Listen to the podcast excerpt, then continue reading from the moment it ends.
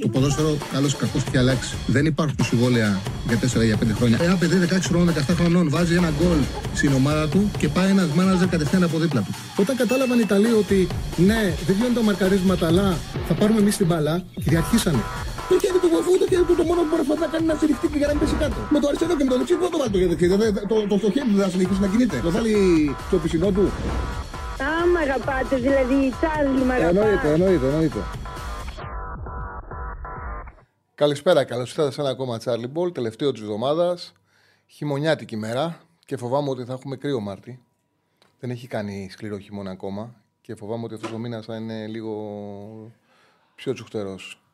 Ξεκίνησε βροχερά ο Μάρτης, Μάρτης Γδάρτης που λένε. Έξω έχουν χαλαρώσει, είναι Παρασκευή, έχουν έρθει, έχουν φέρει και τις κοπέλες τους και είναι χαλαρά. Γελάνε, κάνουν, εμείς δουλεύουμε. Εγώ το Σέφανο δουλεύουν. Οι άλλοι έχουν φέρει τις κοπέλες τους, είναι έξω, χαλαροί, γελάκια, έσεφανε. Και εμείς ο μερογάματο. Έτσι είναι. Εμείς ο μερογάματο. Λοιπόν, έχουμε τελευταία αγωνιστική. Έχουμε πάρα πολλά πράγματα να συζητήσουμε, να τα βάλουμε κάτω, να δούμε πώς πάνε τα πράγματα.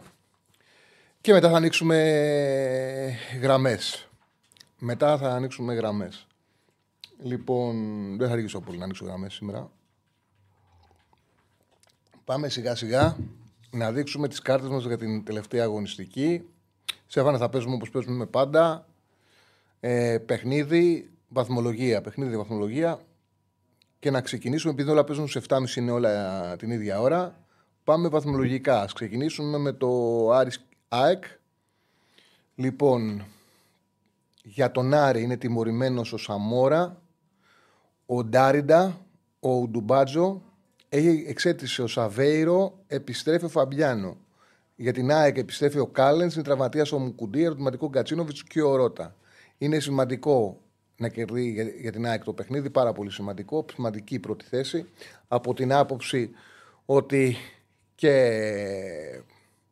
ε, είναι ένα πρωτάθλημα που θα κρυθεί στο όριο, οπότε και ψυχολογικά είναι καλό να μπεις πρώτος, αλλά η ΑΕΚ με αυτό θα έχει πολύ μεγάλο πλεονέκτημα σε περίπτωση ισοβαθμιών. Γιατί έτσι και έχει υπερέχει σε όλες τις ισοβαθμίες. Έχει δηλαδή και με τους τρεις πετύχει να έχει τέσσερις πόντους και υπερέχει, γιατί πρώτα μετράνε ισοβαθμία τα μεταξύ τους.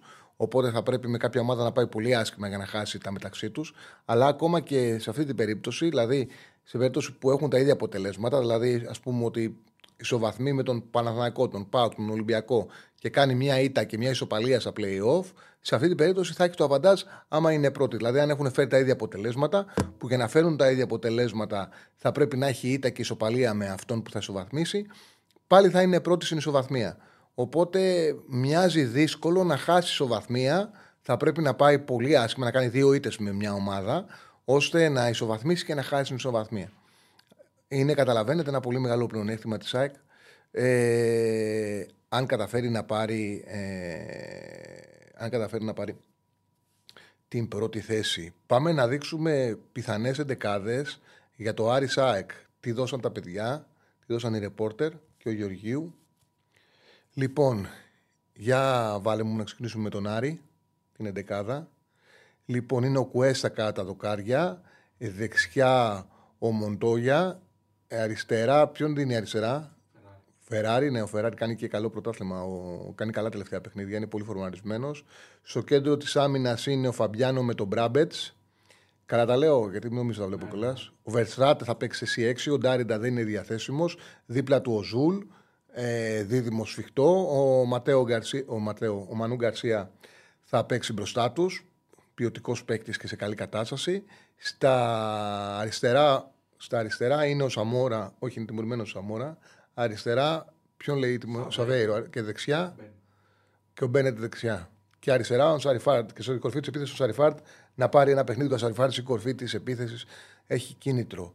Ε, οι, οι εταιρείες αξιολογούν πάρα πολύ χαμηλά το διπλό της ΑΕΚ, 1,45. Εγώ δεν καταλαβαίνω το λόγο. Για ποιο λόγο να δίνει το διπλό του ΙΣΑΕΚ 1,45. Ε, δεν βλέπω ότι είναι αδερφικά σωματεία. Δεν λέω έχουν καλές σχέσεις ιδιοκτήτες τους. Τους βλέπω πολύ συχνά να πίνουν καφέ στην περιοχή μου, συμβουλιαγμένοι. Αυτό δεν σημαίνει τίποτα όμως. Δεν νομίζω ότι ο Άρης έχει σκοπό να κάτσει να χάσει και τα τρία παιχνίδια που θα παίξει από την, ε, με την ΑΕΚ. Ε, οπότε για μένα δεν έχουν καθόλου ενδιαφέρον οι αποδόσεις. Ένα 45 το διπλό της ΑΕΚ είναι πάρα πολύ χαμηλά. Δεν βρίσκω ενδιαφέρον σε αυτές τις αποδόσεις. Α κερδίσει η ΑΕΚ, αλλά νομίζω ότι το 1,45 είναι για, ε, δεν είναι για παιχνίδι σε ένα Άρης ΑΕΚ και με την ομάδα που έχει φτιάξει ο Μάτζιος. Πάμε να δείξουμε πιθανή εντεκάτα της ΑΕΚ για το Βικελίδης, πώς σκέφτεται το παιχνίδι; Ο Αλμέιδα, ο Στάνκοβιτς κάτω δεκάρια, ο Ρότα με το Πίλιο στα δύο άκρα, ο Πίλιο έχει κλειδώσει τη θέση στα αριστερά και φαίνεται ότι μαζί του θα πάει στα playoff ο Αλμέιδα. Στο κέντρο της άμυνας ο Βίντα με τον Κάλεντς. Το δίδυμο στον άξονα, το πιο πιθανό να είναι ο Σιμάνσκι με τον Πινέδα. Και μπροστά τους ο Τζούμπερ. Πάντα εγώ βάζω σε ερωτηματικό μήπως, επειδή είναι και τελευταίο παιχνίδι, ε, κανονικής περίοδου για να του δώσει ένα ματς βασικό, μήπως παίξει ο Λιούμπισιτς. Γιατί μου κάνει εντύπωση που στο Λιούμπισιτς ακόμα, ενώ το πρόγραμμα ήταν πολύ βατό, δεν έδωσε ένα ματς βασικού ο Αλμέιδα. Καταλαβαίνω ότι ο ένας προπονητής, ο οποίος ε, δουλεύει σε βάθος χρόνου σε μια ομάδα, θέλει να. και πρέπει και θέλει να δείξει και στον παίκτη το ότι έχω φτιάξει μια συγκεκριμένη φιλοσοφία. Οπότε δεν είναι εύκολο να μπει στην ομάδα. Χρειάζεται χρόνο να σε περάσει σιγά σιγά. Και έτσι πρέπει να κάνουν οι προπονητές. Απλά πιστεύω επειδή ο Λούμπιτ είναι καλή μεταγραφή και είναι και μοναδική που κάνει η ΑΕΚ. Εγώ περίμενα ένα ματς βασικού να του δώσει σιγά σιγά για να είναι και πιο ξεκάθαρο και πού τον υπολογίζει. Ο Στέφανος λέει, που είναι ακραιφνής ΑΕΚτζής, ότι πιστεύω θα πάρει χρόνο ο Τζούμπερ στη θέση του επιτελικού χαφ. Συμφωνώ. Και εγώ θεωρώ πιο εύκολο να μπει στην εξίσωση είναι εκεί να μπει ο Λούμπισιτ. Ε, αν και νομίζω ότι θέλει περισσότερο pressing από αυτή τη θέση. Αλλά OK, okay, θα δούμε πώς θα την παίξει ο Λούμπισιτ. Στα άκρα ο Αμραμπάτ με τον Ελίασον και στην κορφή της επίθεσης ο Πόνσε με βάση και τη φόρμα που έχει, η λογική εντεκάδα της ΑΕΚ. Δεύτερο η βαθμολογία ο ΠΑΟΚ. Οπότε Λαμία ΠΑΟΚ είναι το παιχνίδι. Πάμε να δείξουμε και τις κάρτες. Η Λαμία βλέπετε εξασφάλισε την πρόκριση playoff. Ο Πάουκ είναι στη δεύτερη θέση, ένα πόντο πίσω από την ΑΕΚ, θέλει να το κρατήσει. Είναι και για τους δύο μια, ένα ξεκίνημα των playoff θεωρητικά, γιατί και η Λαμία και ο Άρης θα μπουν στα playoff, θα μπουν με τους ίδιους βαθμούς. Ε, θα μπουν, με, ε, θέλω να πω, με τους ίδιους μη στόχους, η ο Άρης και η Λαμία, έκτη Λαμία, πέμπτος ο Άρης, δεν μπορούν να βγουν ούτε ο Άρης τέταρτος, ούτε ο Άρης να βγει έκτος, ούτε η Λαμία πέμπτη. Δεν έχουν να διεκδικήσουν στην πραγματικότητα πολλά πράγματα από το πρωτάθλημα. Οπότε αυτό που περιμένουμε να δούμε είναι το χαρακτήρα τους και την οτροπία τους. Και είναι ένα καλό δείγμα, ένα καλό τεστ η τελευταία αγωνιστική. Αυτό που θέλω να πω για τη Λαμία, αυτό που είδα εγώ είναι ότι μόλις εξασφάλισαν την πρόκληση, χαλάρωσε πάρα πολύ. Το παιχνίδι με τον Ατρόμ ήταν πολύ χαλαρή Λαμία και μου έκανε εντύπωση ε, ότι ενώ έπαιξε με παίκτη λιγότερο με την αποβολή του Ιουπιτάνα ο Ατρόμητος και το σκορ 2-1, έκανε ευκαιρίες και για το τρίτο που το βάλε αλλά και για άλλα γκολ. Ε, δηλαδή ήταν μια χαλαρή αντιμετωπίση από τη Λαμία. Τελείως ε, διαφορετική θα ήταν η εικόνα αν δεν είχε ακούσει στη Τρίπολη ότι είχε ασφαλίσει την είσοδο στα playoff. Και το έχω στο μυαλό μου αυτό. Να δώσουμε πρώτα τις απουσίες, ψιολόγιο. Να δείξουμε και την κάρτα. Το τελευταίο παιχνίδι ε, του Καρλίτος αποχώρησε. Πήγε στην Αστάνα. Τιμωρημένος με κάρτες ο πολύ σημαντικός ε, ακραίος ε, και ο Σιμών και οι δύο σημαντικοί για τα άκρα της άμυνας, πάρα πολύ σημαντικοί παίκτες και οι δύο. Και ο Χαβ Σαντάνα. Έχει και τις απουσίες στα άκρα της ε, Ιλαμία. Για τον Πάοκ επιστρέφει ο Μεϊτέ, ο Κουλεράκη, είναι ερωτηματικό ο Ζήφκοβιτς, ο Κοτάρσκι και είναι εκτός οι δύο μπακ του, ο Σάστρε και ο Μπάμπα. Πάμε να δούμε πιθανή εντεκάδα του Πάοκ. Ε, λοιπόν, ο ή Ζήφκοβιτς ή Κοτάρτσι κατά τα δοκάρια. Ποιον δίνει ο Τσακαλέ; Κοτάρσκι δίνει, θεωρεί ότι επιστρέφει. Για να τον λέει ο Τσακαλέας, Κοτάρσκι θα, θα πάει να πει ότι επέστρεψε. Λοιπόν, ο Ότο στα δεξιά, ο Σουάρες στα αριστερά, δεν έχει και άλλες επιλογές. Ο Κουλιεράκης με τον ε, Νάσμπερκ, το κεντρικό αμυντικό δίδυμο. Στον άξονα ο Μεϊτέ με τον Οσντόεφ. Μπροστά τους ο Μούρκ, αριστερά ο Κωνσταντέγιας, δεξιά ο Ζήφκοβιτς και στην κορφή της επίθεσης ο Τόμας, αν ο, αν ο Ζήφκοβιτς είναι διαθέσιμος, Άγιο θα μπει ο Ντεσπότοφ. Λοιπόν, αυτά εγώ νομίζω ότι ο Πάκου θα το κάνει το διπλό. Το ξαναλέω ότι δεν έδειξε καλό χαρακτήρα η Λαμία μετά την πρόκληση που έκανε με τον Ατρόμητο. Δεν έδειξε καλό χαρακτήρα, έδειξε κάπως soft. Το διπλό είναι στο 1,40. Θεωρώ ότι ε, ανάμεσα στις δύο μικρές αποδόσεις, ε, το διπλό της ΑΕ και το διπλό του ΠΑΟΚ, θα αγόραζα το διπλό του Πάουκ. Και τα δύο είναι χαμηλά. Απλά έχω μια αίσθηση ότι η Λαμία, παιδί μου, το, το χάρη και το πανηγύρισε κάπου χαλαρώνει. Φαίνεται κιόλα φεύγουν και παίκτες, έφυγε ο Καρλίτος. Ε, δεν έχει και τα δύο της ακραία μπακ. Δεν νομίζω ότι θα βγάλει την ίδια σκληράδα η Λαμία. Δεν έχω την εντύπωση ότι έχει νόημα ή τον Άρη, Άρη Σάεκ να δίνει το διπλό 1,45. Δεν βρίσκω το λόγο. Προσωπικά δεν βρίσκω το λόγο. Πάμε στον τρίτο Παναθηναϊκό που παίζει ένα πάρα πολύ δύσκολο παιχνίδι στο Γεντή Κουλέ με τον Όφη. Ο Παναθηναϊκός έβαλε δύσκολα στον εαυτό του. Μετά από τις δύο γκέλες που έκανε, είχε την υποχρέωση να κερδίσει τα δύο επόμενα παιχνίδια και τον Άρη και τον Όφη για να κρατηθεί σε απόσταση ενός λάθους. Τελείως διαφορετικό είναι να παίξεις με την ΑΕΚ, να πρέπει να την κερδίσεις, να τη φτάσεις στους 58 βαθμούς και τελείως διαφορετικό. Ή να περιμένεις ένα λάθος σου ΑΕΚ και να, να είσαι μόνιμα σε απόσταση ενός λάθους και καταλαβαίνετε είναι εντελώς διαφορετικό το να πας στο μείον 5. Νομίζω ότι εκεί θα είναι πάρα πολύ δύσκολα τα πράγματα. Ή στο μείον 6 θα είναι τα πράγματα πάρα πολύ δύσκολα, ίσως και να, μην, να είναι μία αναστρέψιμο. Ο Όφη, ο οποίος έχασε 3-1, έκανε την πρώτη του ήττα στον ε, Βόλο. Πρόβλημα ο Νέιρα, εξέτησαν και επιστρέφουν ο Μπάκητς και ο Τωράλ. Τιμωρημένος για τον Μαθανακό Αράο, επιστρέφει ο Σέγκεφελτ, υποψήφιος για δεκάδα. Ε, ο Τζούρισιτς φαίνεται να μπαίνει στην αποστολή μετά από καιρό. Τραυματίας είναι ο Γετβάη και εκτός ο Χουανκάρ με τον ε, Βέρμπιτς. Λοιπόν, πιθανή εντεκάδα Παναθηναϊκού. Λοιπόν, ο Παναθηναϊκός θα έχει τον Τραγκός κατά δοκάρια. Στα δύο άκρα τον Κότσιρα με τον ε, Μλαντένοβιτς, χωρίς να αποκλείεται στα δεξιά να πάρει παιχνίδι ο Βαγιανίδης. Αν θέλει να περάσει τον Κότσιρα στο κέντρο και να θεωρήσει ότι ο Τσέριν δεν μπορεί να παίξει Τετάρτη Κυριακή για να, μην, για να τον έχει 100% έτοιμο στο play-off. Σε κάθε περίπτωση πάντως ο Τσέριν είναι σημαντικό και το μάτσο είναι κομβικό. Νομίζω ότι θέση του αριστερούς στόπερ έτσι όπως έχουν έρθει τα πράγματα, ο Ούγκο δεν υπάρχει περίπτωση να κινηθεί. Θα είναι σίγουρα αριστερός στόπερ του Παναναναϊκού. Και ο δεξί στόπερ θα είναι είτε ο Ακαϊντίν, δηλαδή να κρατήσει το δίδυμο Ούγκο Ακαϊντίν, είτε να ξαναδώσει ευκαιρία στο Σέγκεφελτ που πήγε να καταστρέψει μια ολόκληρη χρονιά με μια απαράδεκτη επιπόλη ενέργεια που έκανε με την ε, Κυφσιά. Λοιπόν, στον άξονα ο Πέρεθ με τον Τσέριν υπάρχει επιφύλαξη αν θεωρήσουν να μην δώσουν δεύτερο συνεχόμενο παιχνίδι στον Τσέριν, να πάει ο Κότσερα στο κέντρο και δεξιά ο Βαγανίδη. Κρατήστε το και αυτό το ενδεχόμενο. Ο Μπακασέτας ε, που τον είδαμε με τον Άρη να παίζει πιο κοντά στον Ιωαννίδη, πάντα να γύρνει λίγο από τα δεξιά, ε, αλλά πιο κοντά στον Ιωαννίδη και στο Παλάσιος και όχι σε καθαρό 4-3-3. Δεξιά ο Παλάσιος, αριστερά ο Μπερνάρ και στην κορφή της επίθεσης ο Ιωαννίδης. Πιστεύω ότι αυτή η τετράδα υπάρχει περίπτωση να αλλάξει. Γενικά τα συγκεκριμένα πράγματα είναι που παίζονται στο Μαναθναϊκό. Αν θα παίξει ο Ακαϊντίνη ο Σέγκεφελτ, αν ο Τσέριν θα παίξει αυτός δίπλα στον Πέρεθ ή αν θα έχουμε ε, τον Κότσιρα για να πάρει χρόνο ο Βαγανίδη και να ξεκουραστεί ο Τσέριν. Αυτά είναι. Πιστεύω ότι ο Παναθναϊκός, να σου πω την αλήθεια, εγώ το έλεγα από την. Ήταν αυτό το οποίο το πίστευα από τη Δευτέρα, ότι επειδή δεν υπάρχει άλλο περιθώριο, δεν υπάρχει περιθώριο για να στραβοπατήσει, ο Παναθηναϊκός είναι συγκεντρωμένος. Και όπως τον είδαμε, μπήκε και με την, την Τετάρτη με τον Άρη. Με έτρωγε σίδερα από το πρώτο λεπτό. Μετά, όταν έγινε το πρώτο λάθος, υπήρχε μια διαχείριση και μια πολύ σοβαρότητα στον τρόπο που αντιμετωπίσανε ανασταλτικά το παιχνίδι. Οι βοήθειες που πήραν οι στόπερα από τους Χαφ. Και ουσιαστικά καλύψανε και μια ανασφάλεια οι υπόλοιποι παίκτες, μια ανασφάλεια που δείχνανε οι στόπερ. Νομίζω ότι τον Άρη, τον Όφη θα τον πάρει. Το διπλό στο 1,50 πιστεύω ότι ο Παναναναϊκό θα κερδίσει. Όχι Παναναναϊκό διπλό 1,50, διπλό και Λαμία Πάουκ. Πάμε στον Ολυμπιακό με τον Βόλο. Λοιπόν, να δείξουμε.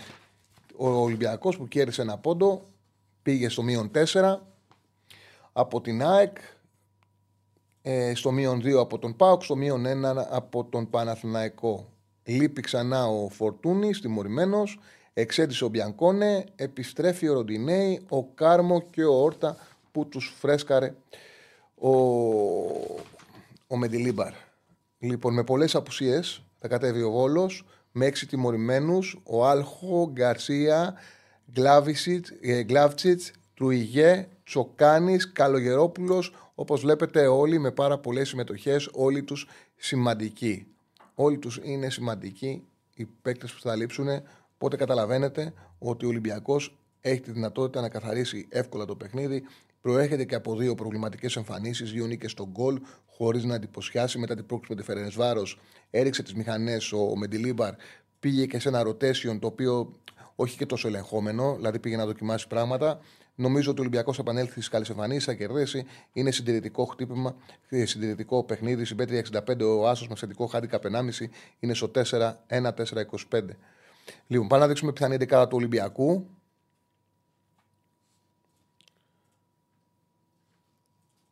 Λοιπόν, ε, Πασχαλάκη κατά τα δοκάρια.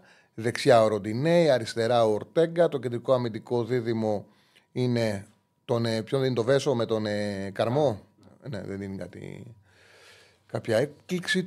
Ότι θα πάρει χρόνο ο Αλεξανδρόπουλος δεν, έχει, δεν είναι πολύ στις ε, επιλογές του με τη Λίμπαρ. Να δούμε να του δώσει χρόνο δίπλα στον Έσε και να παίξει ο Όρτας σε 10 για να ξεκουραστεί και ο Τσικίνιο. Δεξιά ε, ο Ποντέντσε, αριστερά βρίσκεται. Ε, αριστερά ποιον, α, τον Καμπράλ. Αριστερά τον Καμπράλ και στην κορφή της επίθεσης τον Ελκαμπή. Αυτή η εντεκάδα δίνεται για τον Ολυμπιακό από τον Ηρακλή. Αυτή η λογική θα είναι. Εντάξει, δεν ξέρω άμα στη θέση 8 αν θα βάλει τον Αλεξανδρόπουλο, αν θα πάει σε κάποια άλλη επιλογή, να σου πω την αλήθεια. Αν κάτι μπορεί να αλλάξει, είναι αυτό κατά την άποψή μου, έτσι όπως κάνει το rotation. Ο Μεντιλίπαρ και δείχνοντας κιόλας ότι το Αλεξανδρόπουλο δεν τον πολύ υπολογίζει. Λοιπόν, πιστεύω ότι θα κερδίσει ο Ολυμπιακός με σχετικό handicap 1,5. Πάμε να δούμε τη βαθμολογία για να δούμε ποιο μάτι θα πάρουμε με τη σειρά, να είμαστε δίκαιοι. Ε, ο Άρης, Στέριο Λαμία, ο Αστέρας Τρίπολης. Πάμε στον Αστέρα Τρίπολης, ο οποίος Αστέρας παίζει στις αίρε. Πανσεραϊκός, Αστέρας Τρίπολης. Βλέπετε τη βαθμολογία. Ο Πανσεραϊκός είναι δέκατος με 24 βαθμούς. Έχει ένα συν 6 από την επικίνδυνη ζώνη, το οποίο είναι ένα καλό μαξιλάρι. Θέλει μια νίκη για να μπορέσει να εξασφαλίσει. Εξασφαλίζει ο Πανσεραϊκός. Δηλαδή πάει 27, είναι άνετος. Εντάξει, τα playoff είναι 7 παιχνίδια, τα οποία οι μικροί θα πάρουν πόντους. Και από την περσινή εμπειρία, ο Πανετολικός, θυμίζω, ξεκίνησε πάρα πολύ άνετος. Από ότι ο Πανετολικός μάλιστα είχε δώσει και αγώνα για να μπει playoff. Και δεν είχε καταφέρει να μπει playoff. Ξεκίνησε πολύ άνετος. Και τελικά, επειδή έχανε τα παιχνίδια, ήταν αδιάφορος, έκανε και, και χατήρια. Πρώτη τελευταία αγωνιστική έβαλε γκολ 95 για να σωθεί.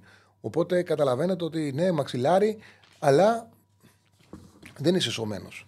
Αλλά από εκεί πέρα και ομάδες από τον Ασέρα Τρίπολης τι θα κάνουν, θα κάθονται να χάουν συνέχεια επειδή είναι άνετοι; Δεν πίνω σήμερα, τι καφεδάκι πίνεις, επειδή είναι έβρεχε και κρύωνα. Πήρα ε, ένα τσάι, πώς το λένε, τσάι του βουνού. Όχι του βουνού, τον, ε, πώς λέγεται αυτό που... Φρούτα του δάσους. Μπράβο.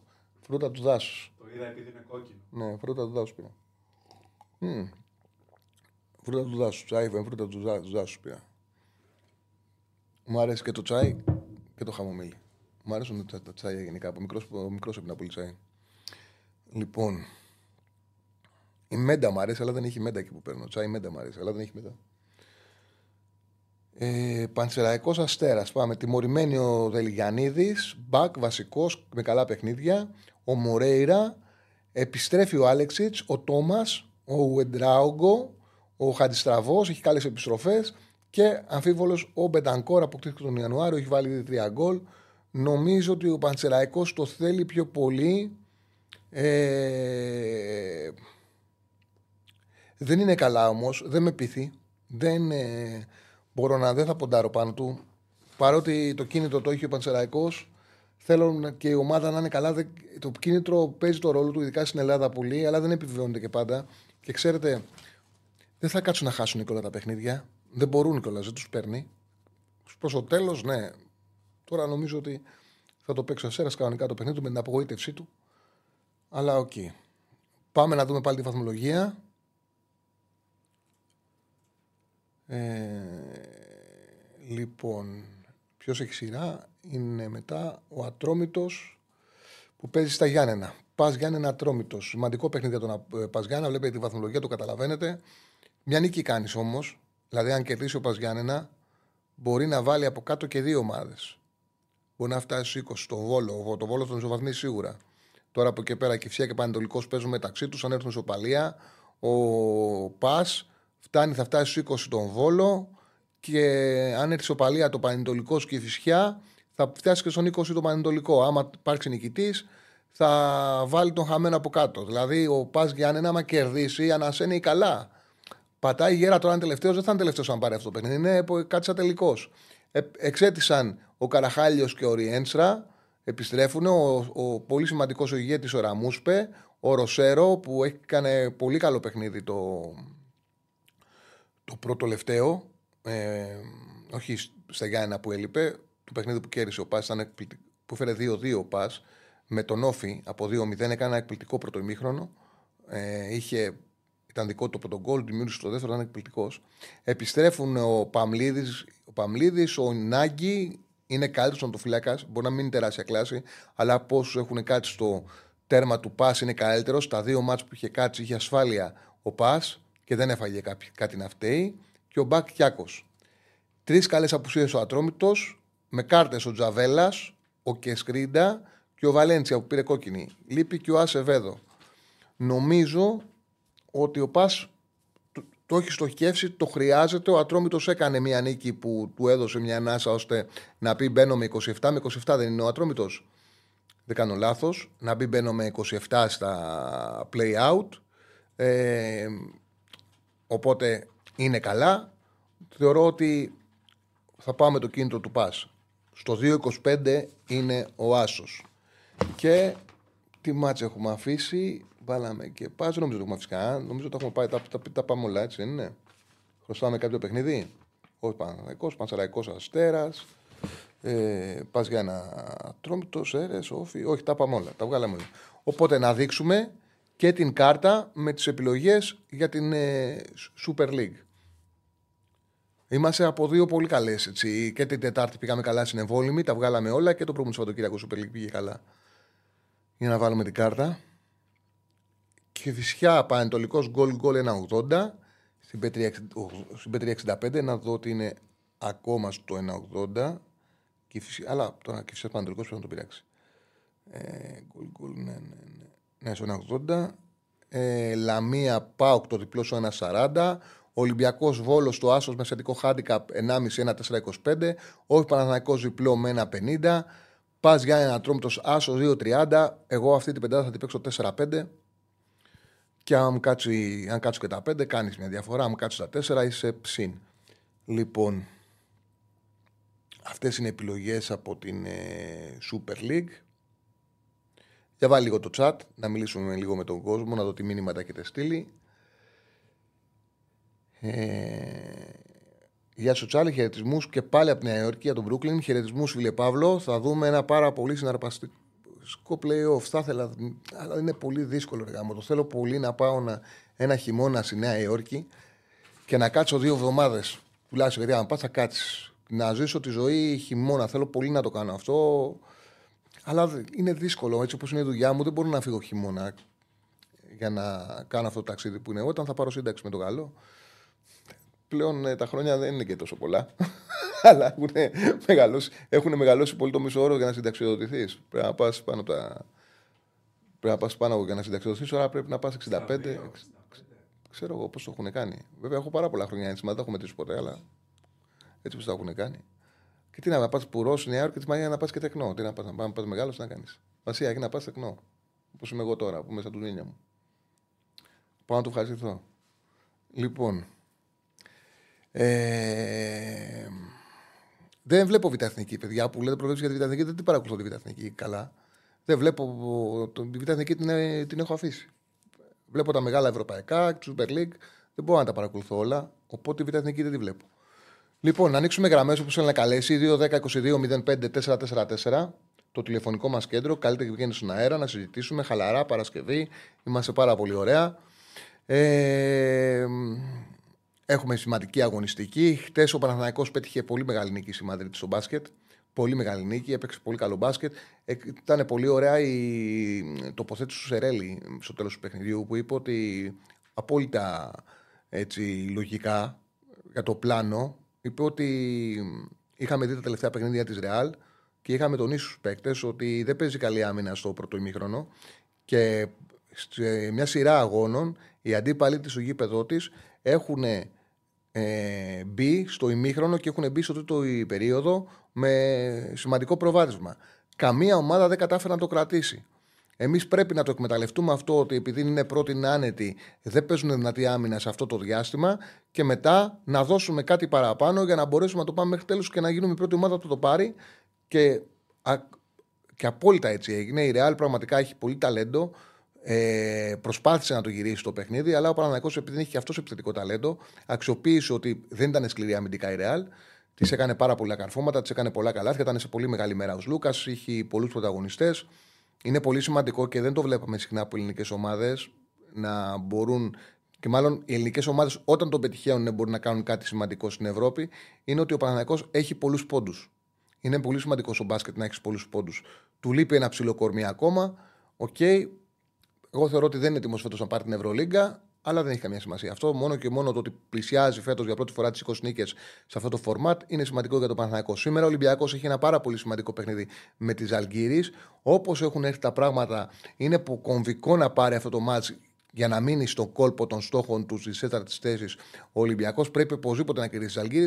Αν δεν κερδίσει σήμερα, νομίζω ότι μετά θα κοιτάξει να δει τις διασταυρώσεις, να αποφύγει το, όπως λέγεται αυτό, αυτή είναι τη διαδικασία που θα γίνει και θα γίνει και μια διαδικασία για να μπεις ε, άμα δεν είσαι στους πρώτους ε, 8 νομίζω παίζει 8-12 κάτι τέτοιο γίνεται. Θα προσπαθήσει να αποφύγει αυτή την ιστορία. Αν κερδίσει βέβαια έχει πολλές πιθανότητες και θα είναι πολύ μεγάλο το Ολυμπιακός Παναναναϊκός ο ΣΕΦ. Πάμε στον κόσμο. Ε, όπα έκανα μια για άλλα ε, κάτσε πρέπει να είναι εντάξει. Το κούμπος έτσι εντάξει δεν είναι για ναι, ακούω, μια χαρά. Χαίρετε.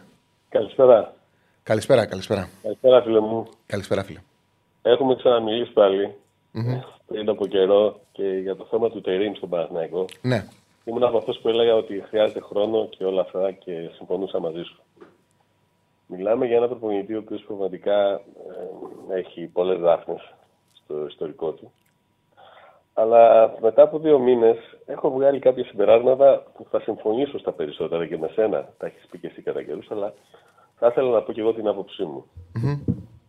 Βέβαια δεν είμαι προπονητής τίποτα από αυτά, αλλά εντάξει, βλέπω αρκετά χρόνια μπάλα από το 70 και μετά, οπότε έχω κάποια σχέση. Ναι. Λοιπόν, ε, μου, μου έκανε εντύπωση στο παιχνίδι, στα παιχνίδια τα τελευταία. Βέβαια, τον δικαιολογώ απόλυτα γιατί ο Παναθηναϊκός είναι, ήταν και είναι ένα νοσοκομείο. Δεν έχει δηλαδή όλους τους παίκτες να παίξει τα συστήματά του να κάνει αυτά που θέλει να κάνει ο άνθρωπος. Και έχουμε δει πολλές αλλαγές, πολλά πράγματα που... Δεν μπορώ να καταλάβω όμως ένα πράγμα. Είναι δυνατόν, ξεκινάω από τη μεταγραφή του Μπακασέτα. Πήρες ένα ποδοσφαιριστή όπως είναι ο Μπακασέτας, ο οποίος θα πρέπει, όπως λες και εσύ, να παίζει κοντά στο Σεντεφόρ και να μπορεί να κάνει ένα δίδυμο με τον Ιωαννίδη που το παίζουν και στην εθνική ομάδα. Ναι. Λοιπόν, βλέπω τώρα με την Κυφυσιά. Θα μου πεις Κυφυσιά τώρα χρειάζεται προπονητή για να την κερδίσεις; Χρειάζεται συστήματα. Ε, όπως είναι το σύγχρονο ποδόσφαιρο, πάει η εποχή που ένας ποδοσφαιριστής μπορούσε να, να αλλάξει όλο το παιχνίδι. Λοιπόν, ε, το βλέπω ότι γυρίζει πίσω τον Μπακασέτα σαν εσωτερικό μέσο.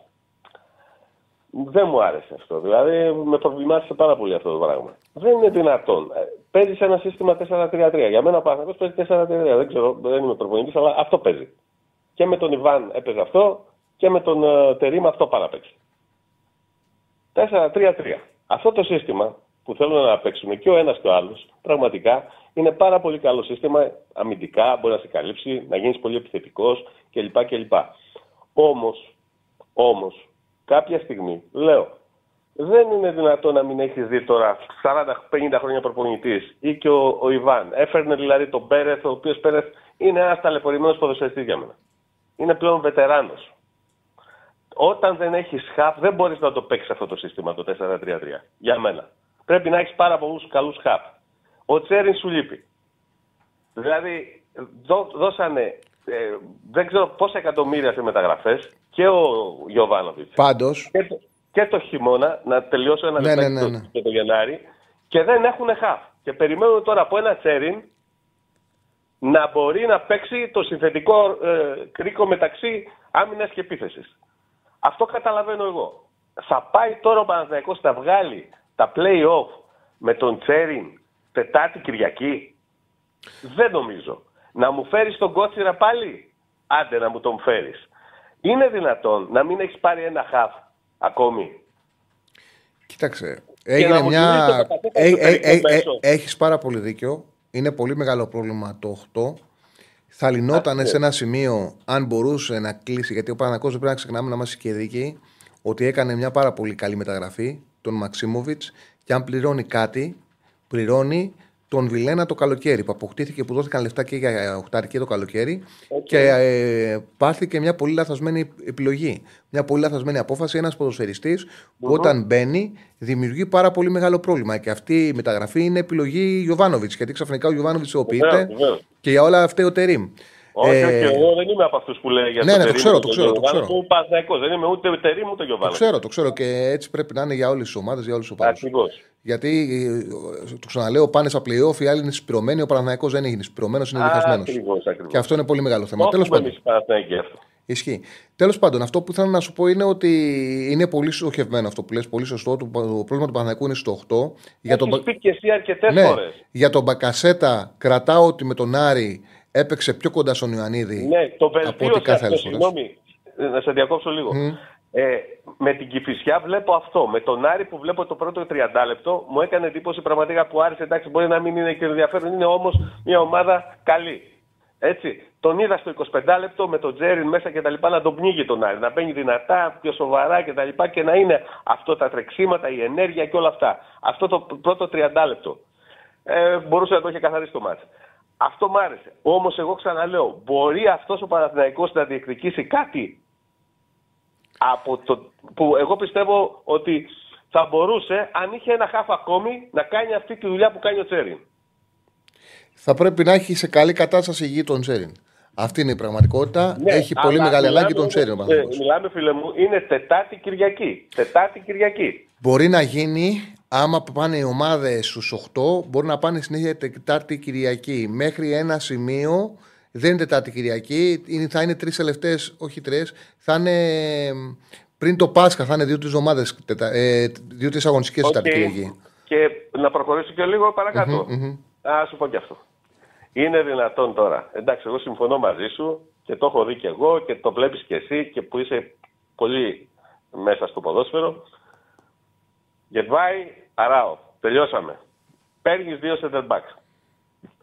Είναι δυνατόν, ρε φίλε μου τώρα, να έχεις δηλαδή τον αράο και να παίζεις, πρόσεξε τώρα, πάλι με το, ε, ε, ε, ε, να έχεις πάρει δύο center back και να παίζεις με τον αράο με την Κηφισιά, στη λεωφόρο, πάλι με τον αράο center back. Είναι τρέλα. Εντάξει, αφού θέλει να τον δέσει σαν στόπερ και παίζει πολύ και είναι Ναι, πολύ να καλός τον σαν δέσει, στόπερ. Αλλά ξέρεις κάτι. Παίζεις με την Κηφισιά. Δεν σε ακούω. Σ' ακούω, σ' ακούω καθαρά. Παίζεις με την Ε, Κυφσιά. παίζεις, παίζεις με την Κηφισιά. Δηλαδή είναι, είναι τρέλα. Ε, αν, εγώ πιστεύω, αν, κυ- αν μπορεί να... μ, Δύο λύσεις υπάρχουν σε αυτό το Παναθηναϊκό. Όπως είναι τώρα. Χωρίς Μαξίμωμις, χωρίς τίποτα. Αυτά, αυτά που έχουμε τώρα. Ή ο- όπως είπες εσύ, ο Τσέριν μπορεί να κρατηθεί σε καλή κατάσταση και εύχομαι να μην παρουσιάσει τίποτα. Διαφορετικά είναι τελειωμένος ο Παναθηναϊκός. Το λέω δηλαδή. Ναι, είναι, Ξεκάθαρα. κομβικό, είναι κομβικός πολύ. για τον Είναι Παναθηναϊκό. κομβικός πάρα πολύ. Ναι, δεν, δεν το συζητάω τώρα. Φάνηκε και με τον Άρη όσοι Ναι, ναι. μιλάμε ότι γνωρίζουμε λίγο ποδόσφαιρο. Λοιπόν, αν κρατηθεί. Αν δεν κρατηθεί, τότε η άλλη λύση ποια είναι; Οπωσδήποτε δεν ξέρω τι θα κάνει. Είναι 60 χρόνια προπονητής. Φέρε μου ρε φίλε τον Ούγκο μαζί με τον Γετμπάι. Βάλ τους εκεί πρωί, μεσημέρι, βράδυ, δεν ξέρω τι θα κάνεις. Να τους δέσεις, να μάθει ο ένας τον άλλον, να μπορούν να σταθούν σε ένα επίπεδο. Ο, ο, ο Ούγκο κάτι ψηλό δείχνει δηλαδή. Εντάξει, ο άνθρωπος ξέρει την μπάλα, βλέπετε. Είναι μπαλάτος είναι. Το βλέπω. Λοιπόν, να τον φτιάξεις, να παίξεις το ρόλο του Αράου και να φέρεις τον Αράου στα χάφ. Πάντως, Οπωσδήποτε. καταλαβαίνω τι λες. Μπορεί να μην έχεις άδικο, δεν αποκλείω να δοκιμαστεί. Εγώ θα σου πω ότι το δίδυμο Αράου Γετβάη, χαμηλά μέτρα, είναι όπλο για τον Παναθηναϊκό. Είναι πολύ δυνατό δίδυμο. Δεν διαφωνώ μαζί σου. Λέω ότι. Ναι, ναι, η δεν, εναλλακτική- κατάλαβα τι είπες και δεν ε, Ή- το ή ακυρώνω. θα Δεν το μπο- ακυρώνω. ή Δεν το θα ακυρώνω. πρέπει ο το ακυρώνω. Κότσιρα, ειλικρινά σου μιλάω, να, να βγει ο. ξέρω εγώ τι να σου πω τώρα. Πάντως, Ο παίκτης της χρονιάς. ναι, κάτι θα πρέπει να γίνει ακραίο. Έχεις δίκιο. Είναι... Ναι, θα δεν δούμε. γίνεται. Αλλιώς εδώ που φτάσαμε είναι, είναι ακραία τα πράγματα γιατί δεν γίνεται. Και να σου πω και κάτι. Από αυτά τα παιχνίδια που είπες νωρίτερα ε, για τους μεγάλους που παίζουν, τα, οι τέσσερι, ε, το πιο δύσκολο παιχνίδι θα το έχει ο Παναθηναϊκός. Το θυμάσαι. Για να δούμε. Για να δούμε. Σας ευχαριστώ πάρα Εγώ πολύ. ε, ε, ε, συμ- ε, συμφωνώ και μαζί σου που λες ότι τα δύο παιχνίδια αυτά με τον Άρη και τον Όφη θα τα πάρει. Ναι. Αλλά ε, πιστεύω ότι το πιο δύσκολο από όλους τους άλλους θα το έχει ο Παναθηναϊκός στην Κυριακή. Να δούμε. Δεν μπορώ να φανταστώ ότι ο Άρης θα πέσει αμαχητή την Κυριακή με την ΑΕΚ. Δεν μπορώ να το φανταστώ. Θα δούμε τι θα γίνει. Αυτό που πιστεύουν οι περισσότεροι είναι να έχει δημιουργηθεί ένα κλίμα. Θα, θα ξέρουμε την Κυριακή, θα το δούμε. Σε ευχαριστώ πάρα πολύ. Να είσαι καλά, φίλε μου. Να είσαι καλά. Γεια σου. Κάναμε ωραία κουβέντα. Ευχαριστούμε πάρα πολύ το φίλο το Γιάννη Νικηφοράκη για τα 99 λεπτά ε, donate. Τον ευχαριστούμε πάρα πολύ. Λοιπόν, ε, πάμε στον επόμενο. Καλησπέρα. Ναι, εγώ είμαι. Ναι, φίλε μου. Αλέξης Πάουκ. Έλα, πάω κάρα. Τι λέει; Καλά, τι να λέει. Ε, για τον Μπακασέτα γενικά. Ναι. Ε, είναι ένας μέτριος ποδοσφαιριστής. Πλάκα πεις. ε, δεν ξέρω... Εντάξει, είναι γνώμη σας. Ε, μα, εντάξει, Είναι είναι καλός. γνώμη σου. Θεωρώ ότι στη θέση που βρίσκεται το 10 ε, μπορεί να παίξει ε, και εκεί πέρα με το ζόρι. Δεν ξέρω, είναι ένας παίκτης ο οποίος σαν να μου φαίνεται ότι έχει γίνει ποδοσφαιριστής, είναι μηντιακός ποδοσφαιριστής. Κατάλαβες. Ε, είναι ένας αργός παίχτης, δεν μπορεί να μαρκάρει, δεν μπορεί να κάνει γρήγορη επίθεση. Δεν, μην υ- παίξει στο να transition. ξέρεις πάντω, άμα δεις, δεν υπάρχει κάτι που δεν κάνει.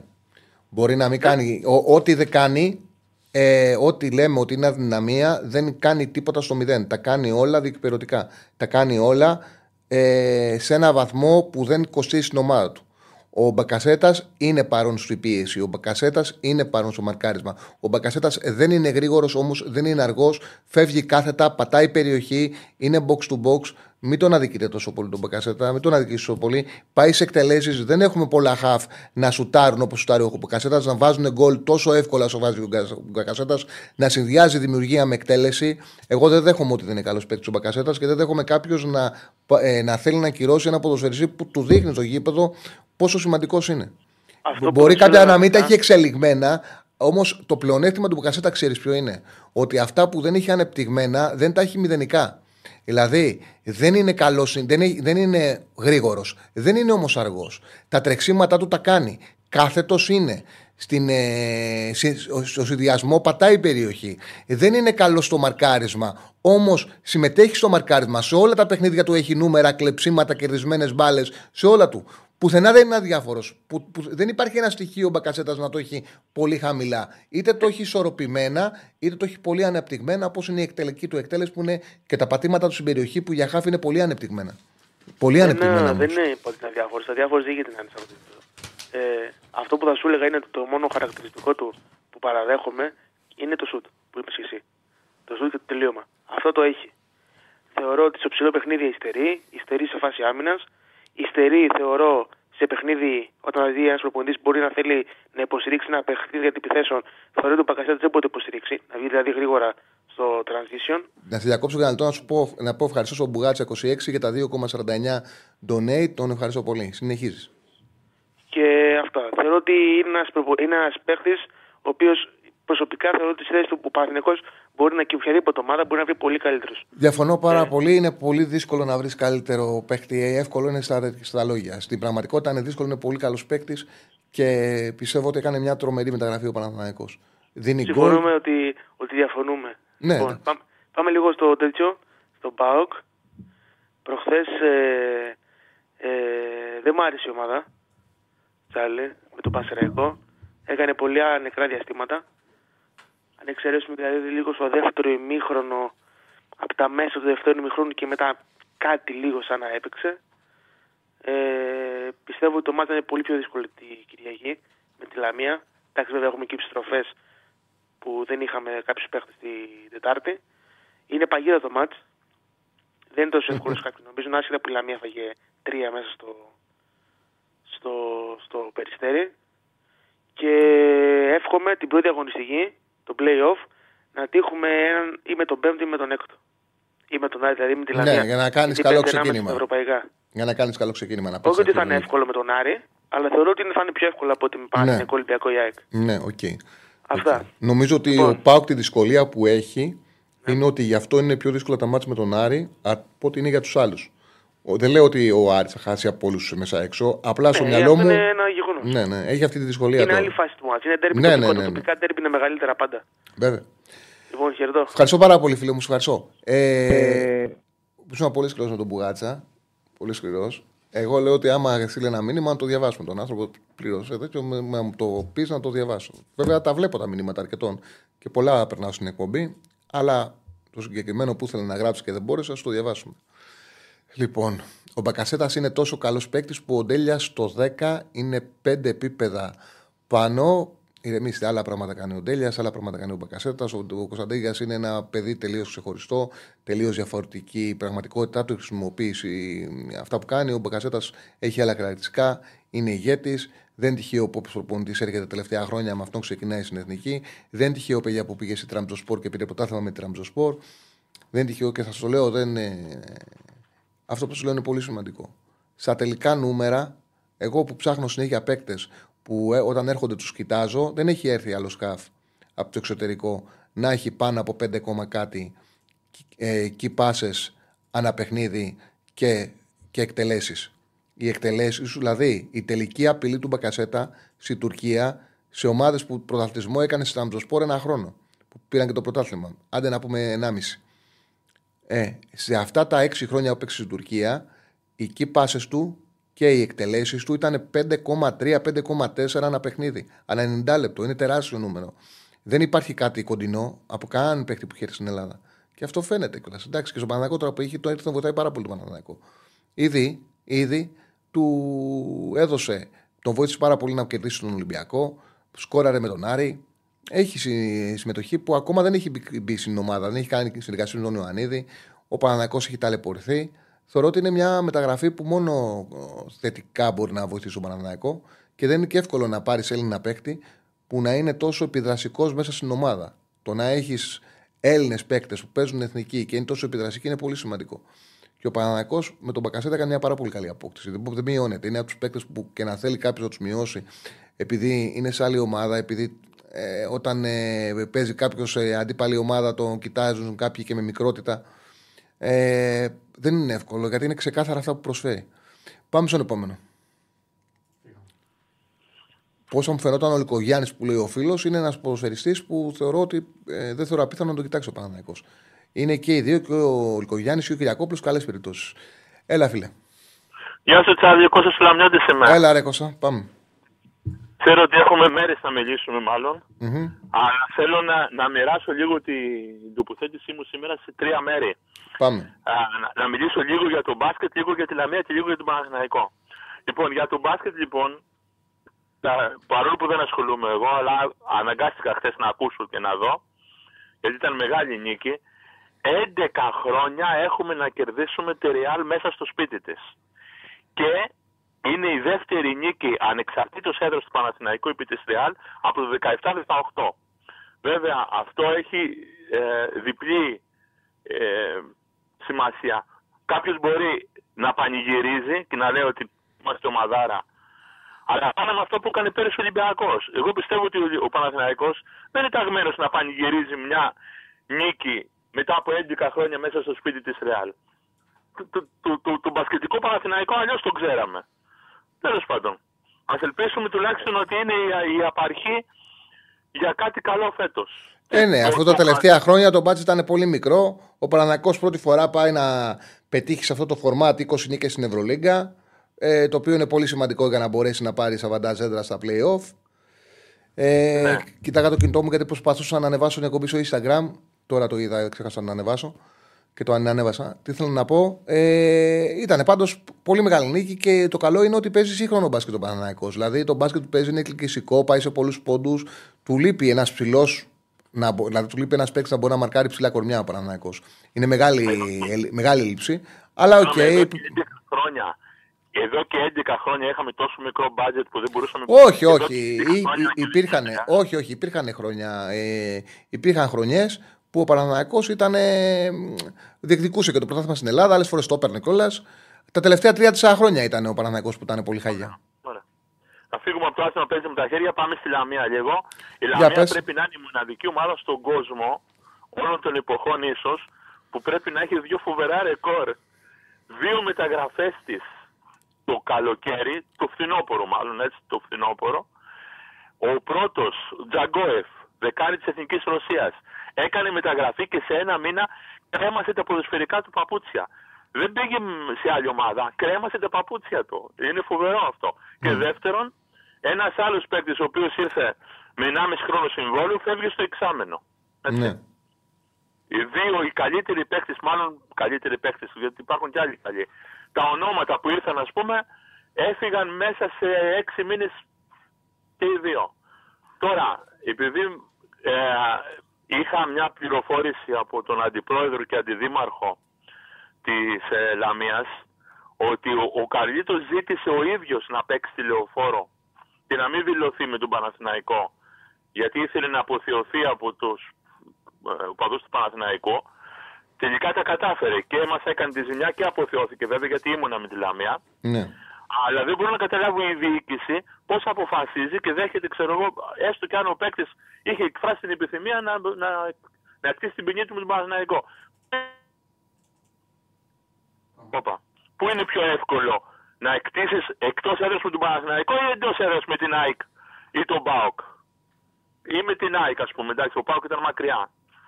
Τέλος πάντων, το παραβλέπω και αυτό. Γιατί θέλω να καταλήξω και θα μου πεις ότι μιλάω καφενιακά, ότι δεν κρατάμε πια ούτε τα προσχήματα. Ούτε τα προσχήματα πια. Δυστυχώς. Πάμε τώρα λίγο στον Παναθηναϊκό που δεν ήμουνα με τον Άρη γιατί δεν είχε συγκοινωνίες περισσότερο και είναι πολύ δύσκολο να παρκάρει τηλεοφόρο. Από ό,τι είδα από την τηλεόραση όμως και πάλι ο Παναθηναϊκός είχε προβλήματα. Είχε προβλήματα. Φταίνε οι απουσίες. Φταίνε οι, οι οπαδοί. Γιατί Εντάξει, καλά έπαιξε ο Με Παναθηναϊκός. την Λαμία. Καλά έπαιξε με τον Άρη Παναθηναϊκός. Δεν είναι και η Μπαρσελόνα.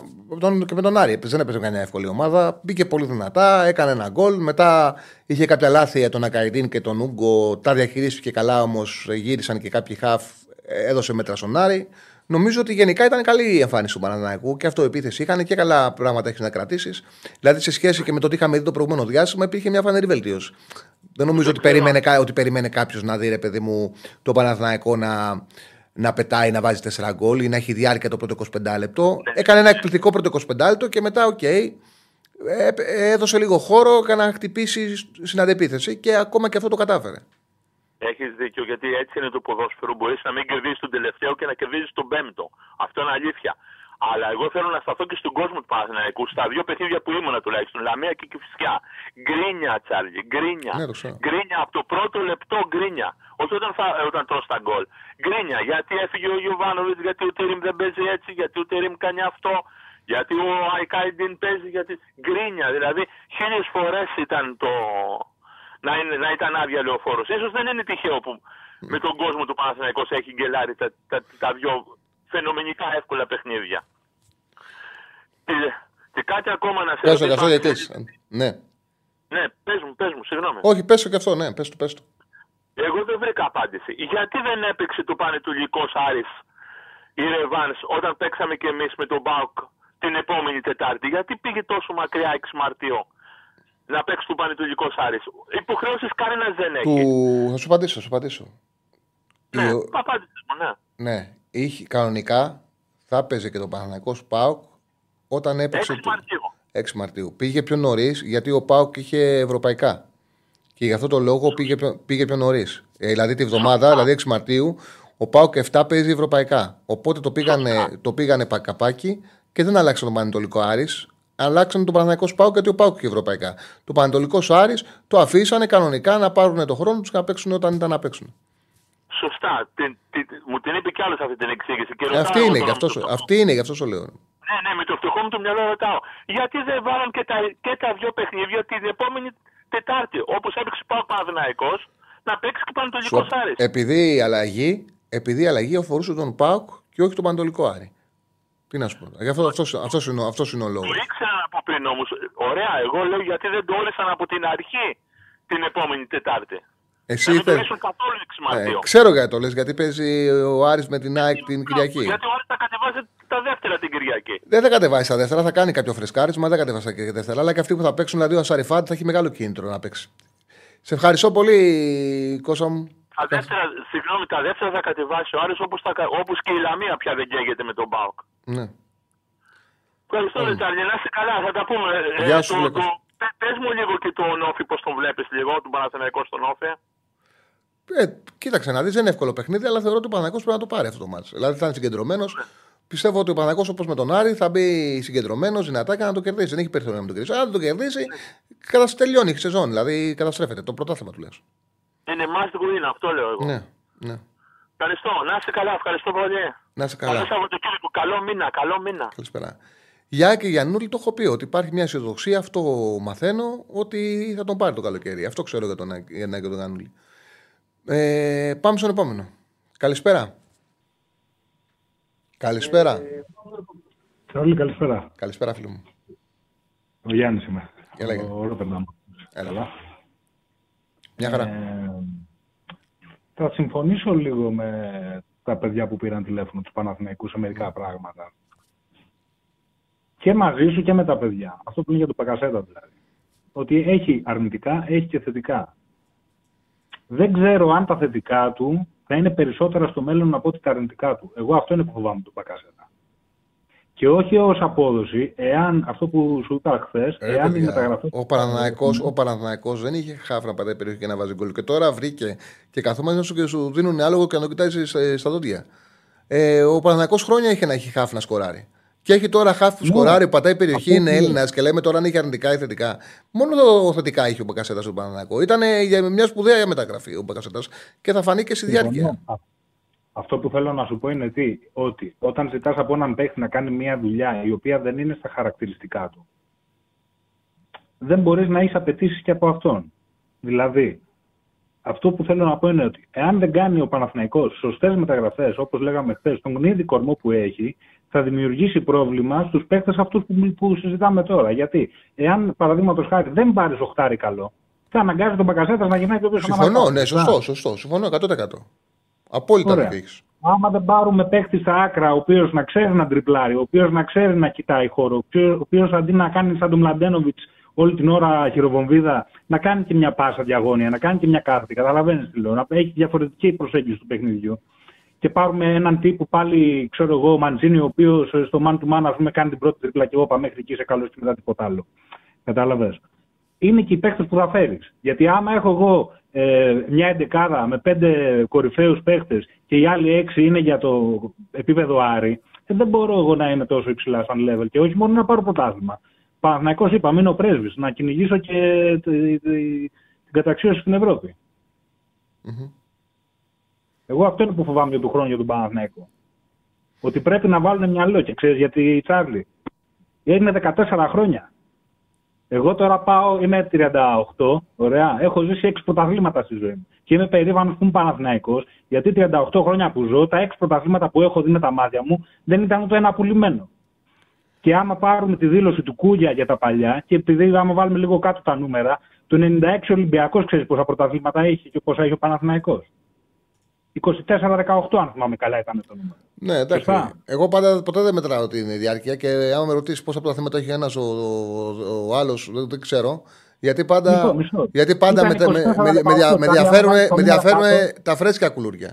Το τι γίνεται τώρα, τώρα να κάνουμε μάθημα ιστορίας δεν έχει νόημα.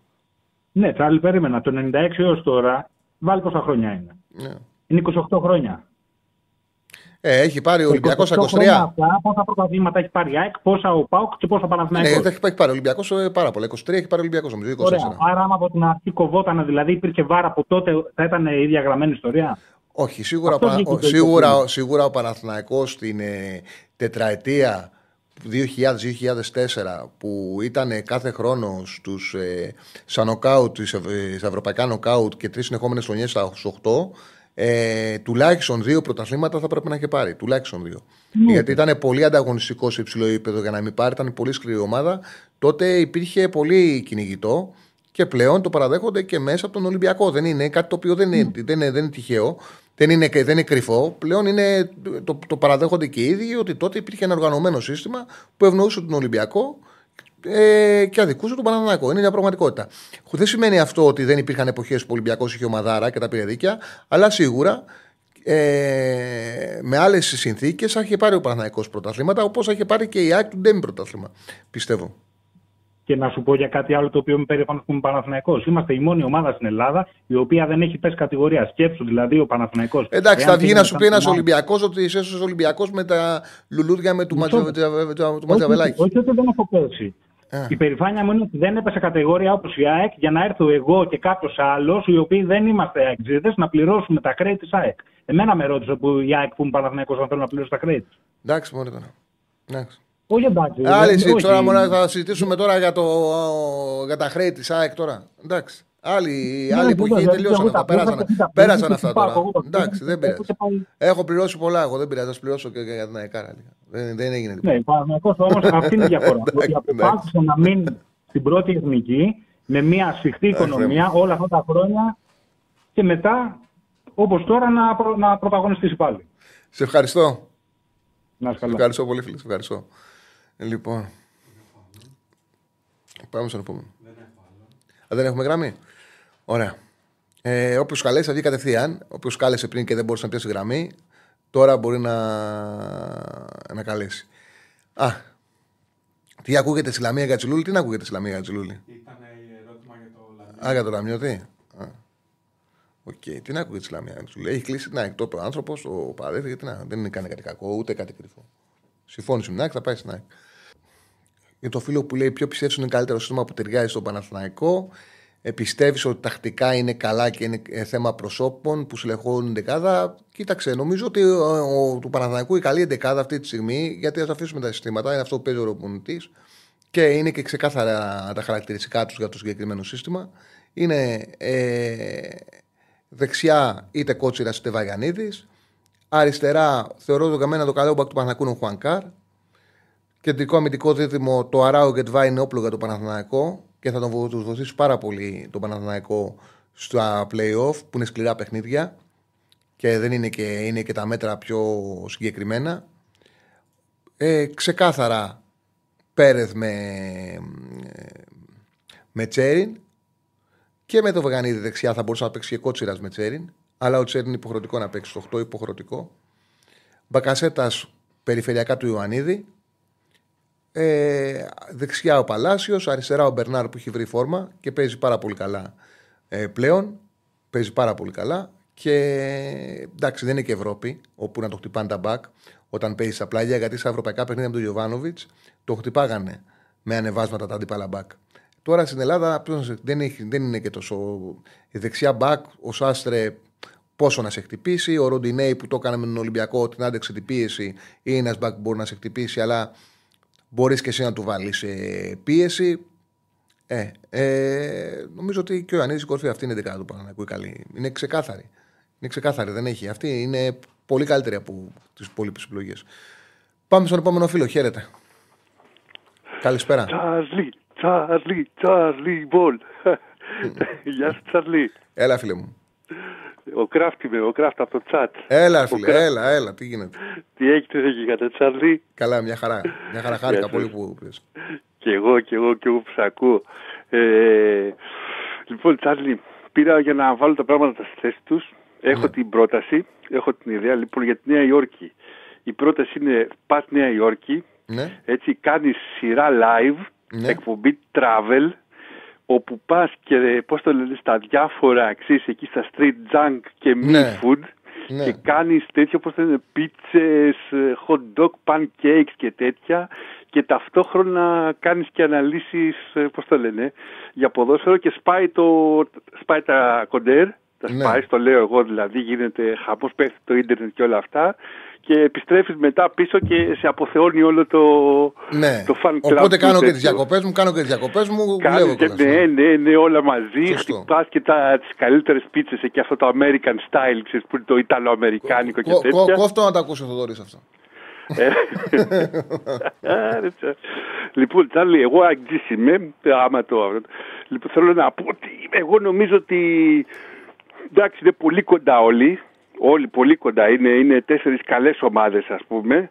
Η ΑΕΚ νομίζω ότι έχει ελαφρώσει το προβάδισμα λόγω της τέτοιας, ότι είναι ξέρεις, περισσότερο καιρό μαζί. Αυτό είναι όλο κι όλο. Όλα τα άλλα είναι τέτοια. Νομίζω ότι θα είναι φανταστικό. Εγώ νομίζω ότι πραγματικά θα είναι φανταστικό το, play, το, τα play-off γιατί είναι όλοι πάρα πολύ κοντά και έχω την αίσθηση ότι δεν το έχουμε ξαναδεί αυτό. Δηλαδή ούτε το περσινό θα συγκρίνεται με το τέτοιο. Αυτά, Τσάρλαρε, θέλω να πω χαιρετίσματα εκεί σε όλο το, το chat τους που έχει γίνει παρέα. Να είσαι πάντα καλά. Χαιρετίσματα στο Στέφανο, να κάνετε όλοι like μάγκες. και να είμαστε καλά, να χαιρόμαστε και να ασχολούμαστε περισσότερο με την μπάλα και λιγότερο με όλα τα παρεμφερή που δεν έχουν σχέση με την μπάλα. Διαιτησίες, μαμού κτλ. Γιατί είναι εκτός από όλα τα άλλα είναι και βαρετά. Έτσι που το λες. Άντε, Τσάρλι, θα ξαναπάρω. Χάρηκα πάρα πολύ, φίλε. Να είσαι Έλα, καλά. φιλιά, φιλιά. Να είσαι καλά, φίλε Κράφτ. Να είσαι καλά. Λοιπόν, πάμε στον επόμενο. Χαίρετε. Καλησπέρα. Ναι, καλησπέρα Τσαρλί. Ενθουσιάστηκε το chat που πήρε ο Κράφτ. Ενθουσιάστηκε. Είναι, αξιολεξή μου. είναι πολύ αγαπητό. Ε, έλα, φίλε. Καλησπέρα. Ναι, ακούγομαι. Ναι, καθαρά, καθαρά. Κώστας, Κώστας από Αγρίνιο Ολυμπιακός. Έλα, Κώστα.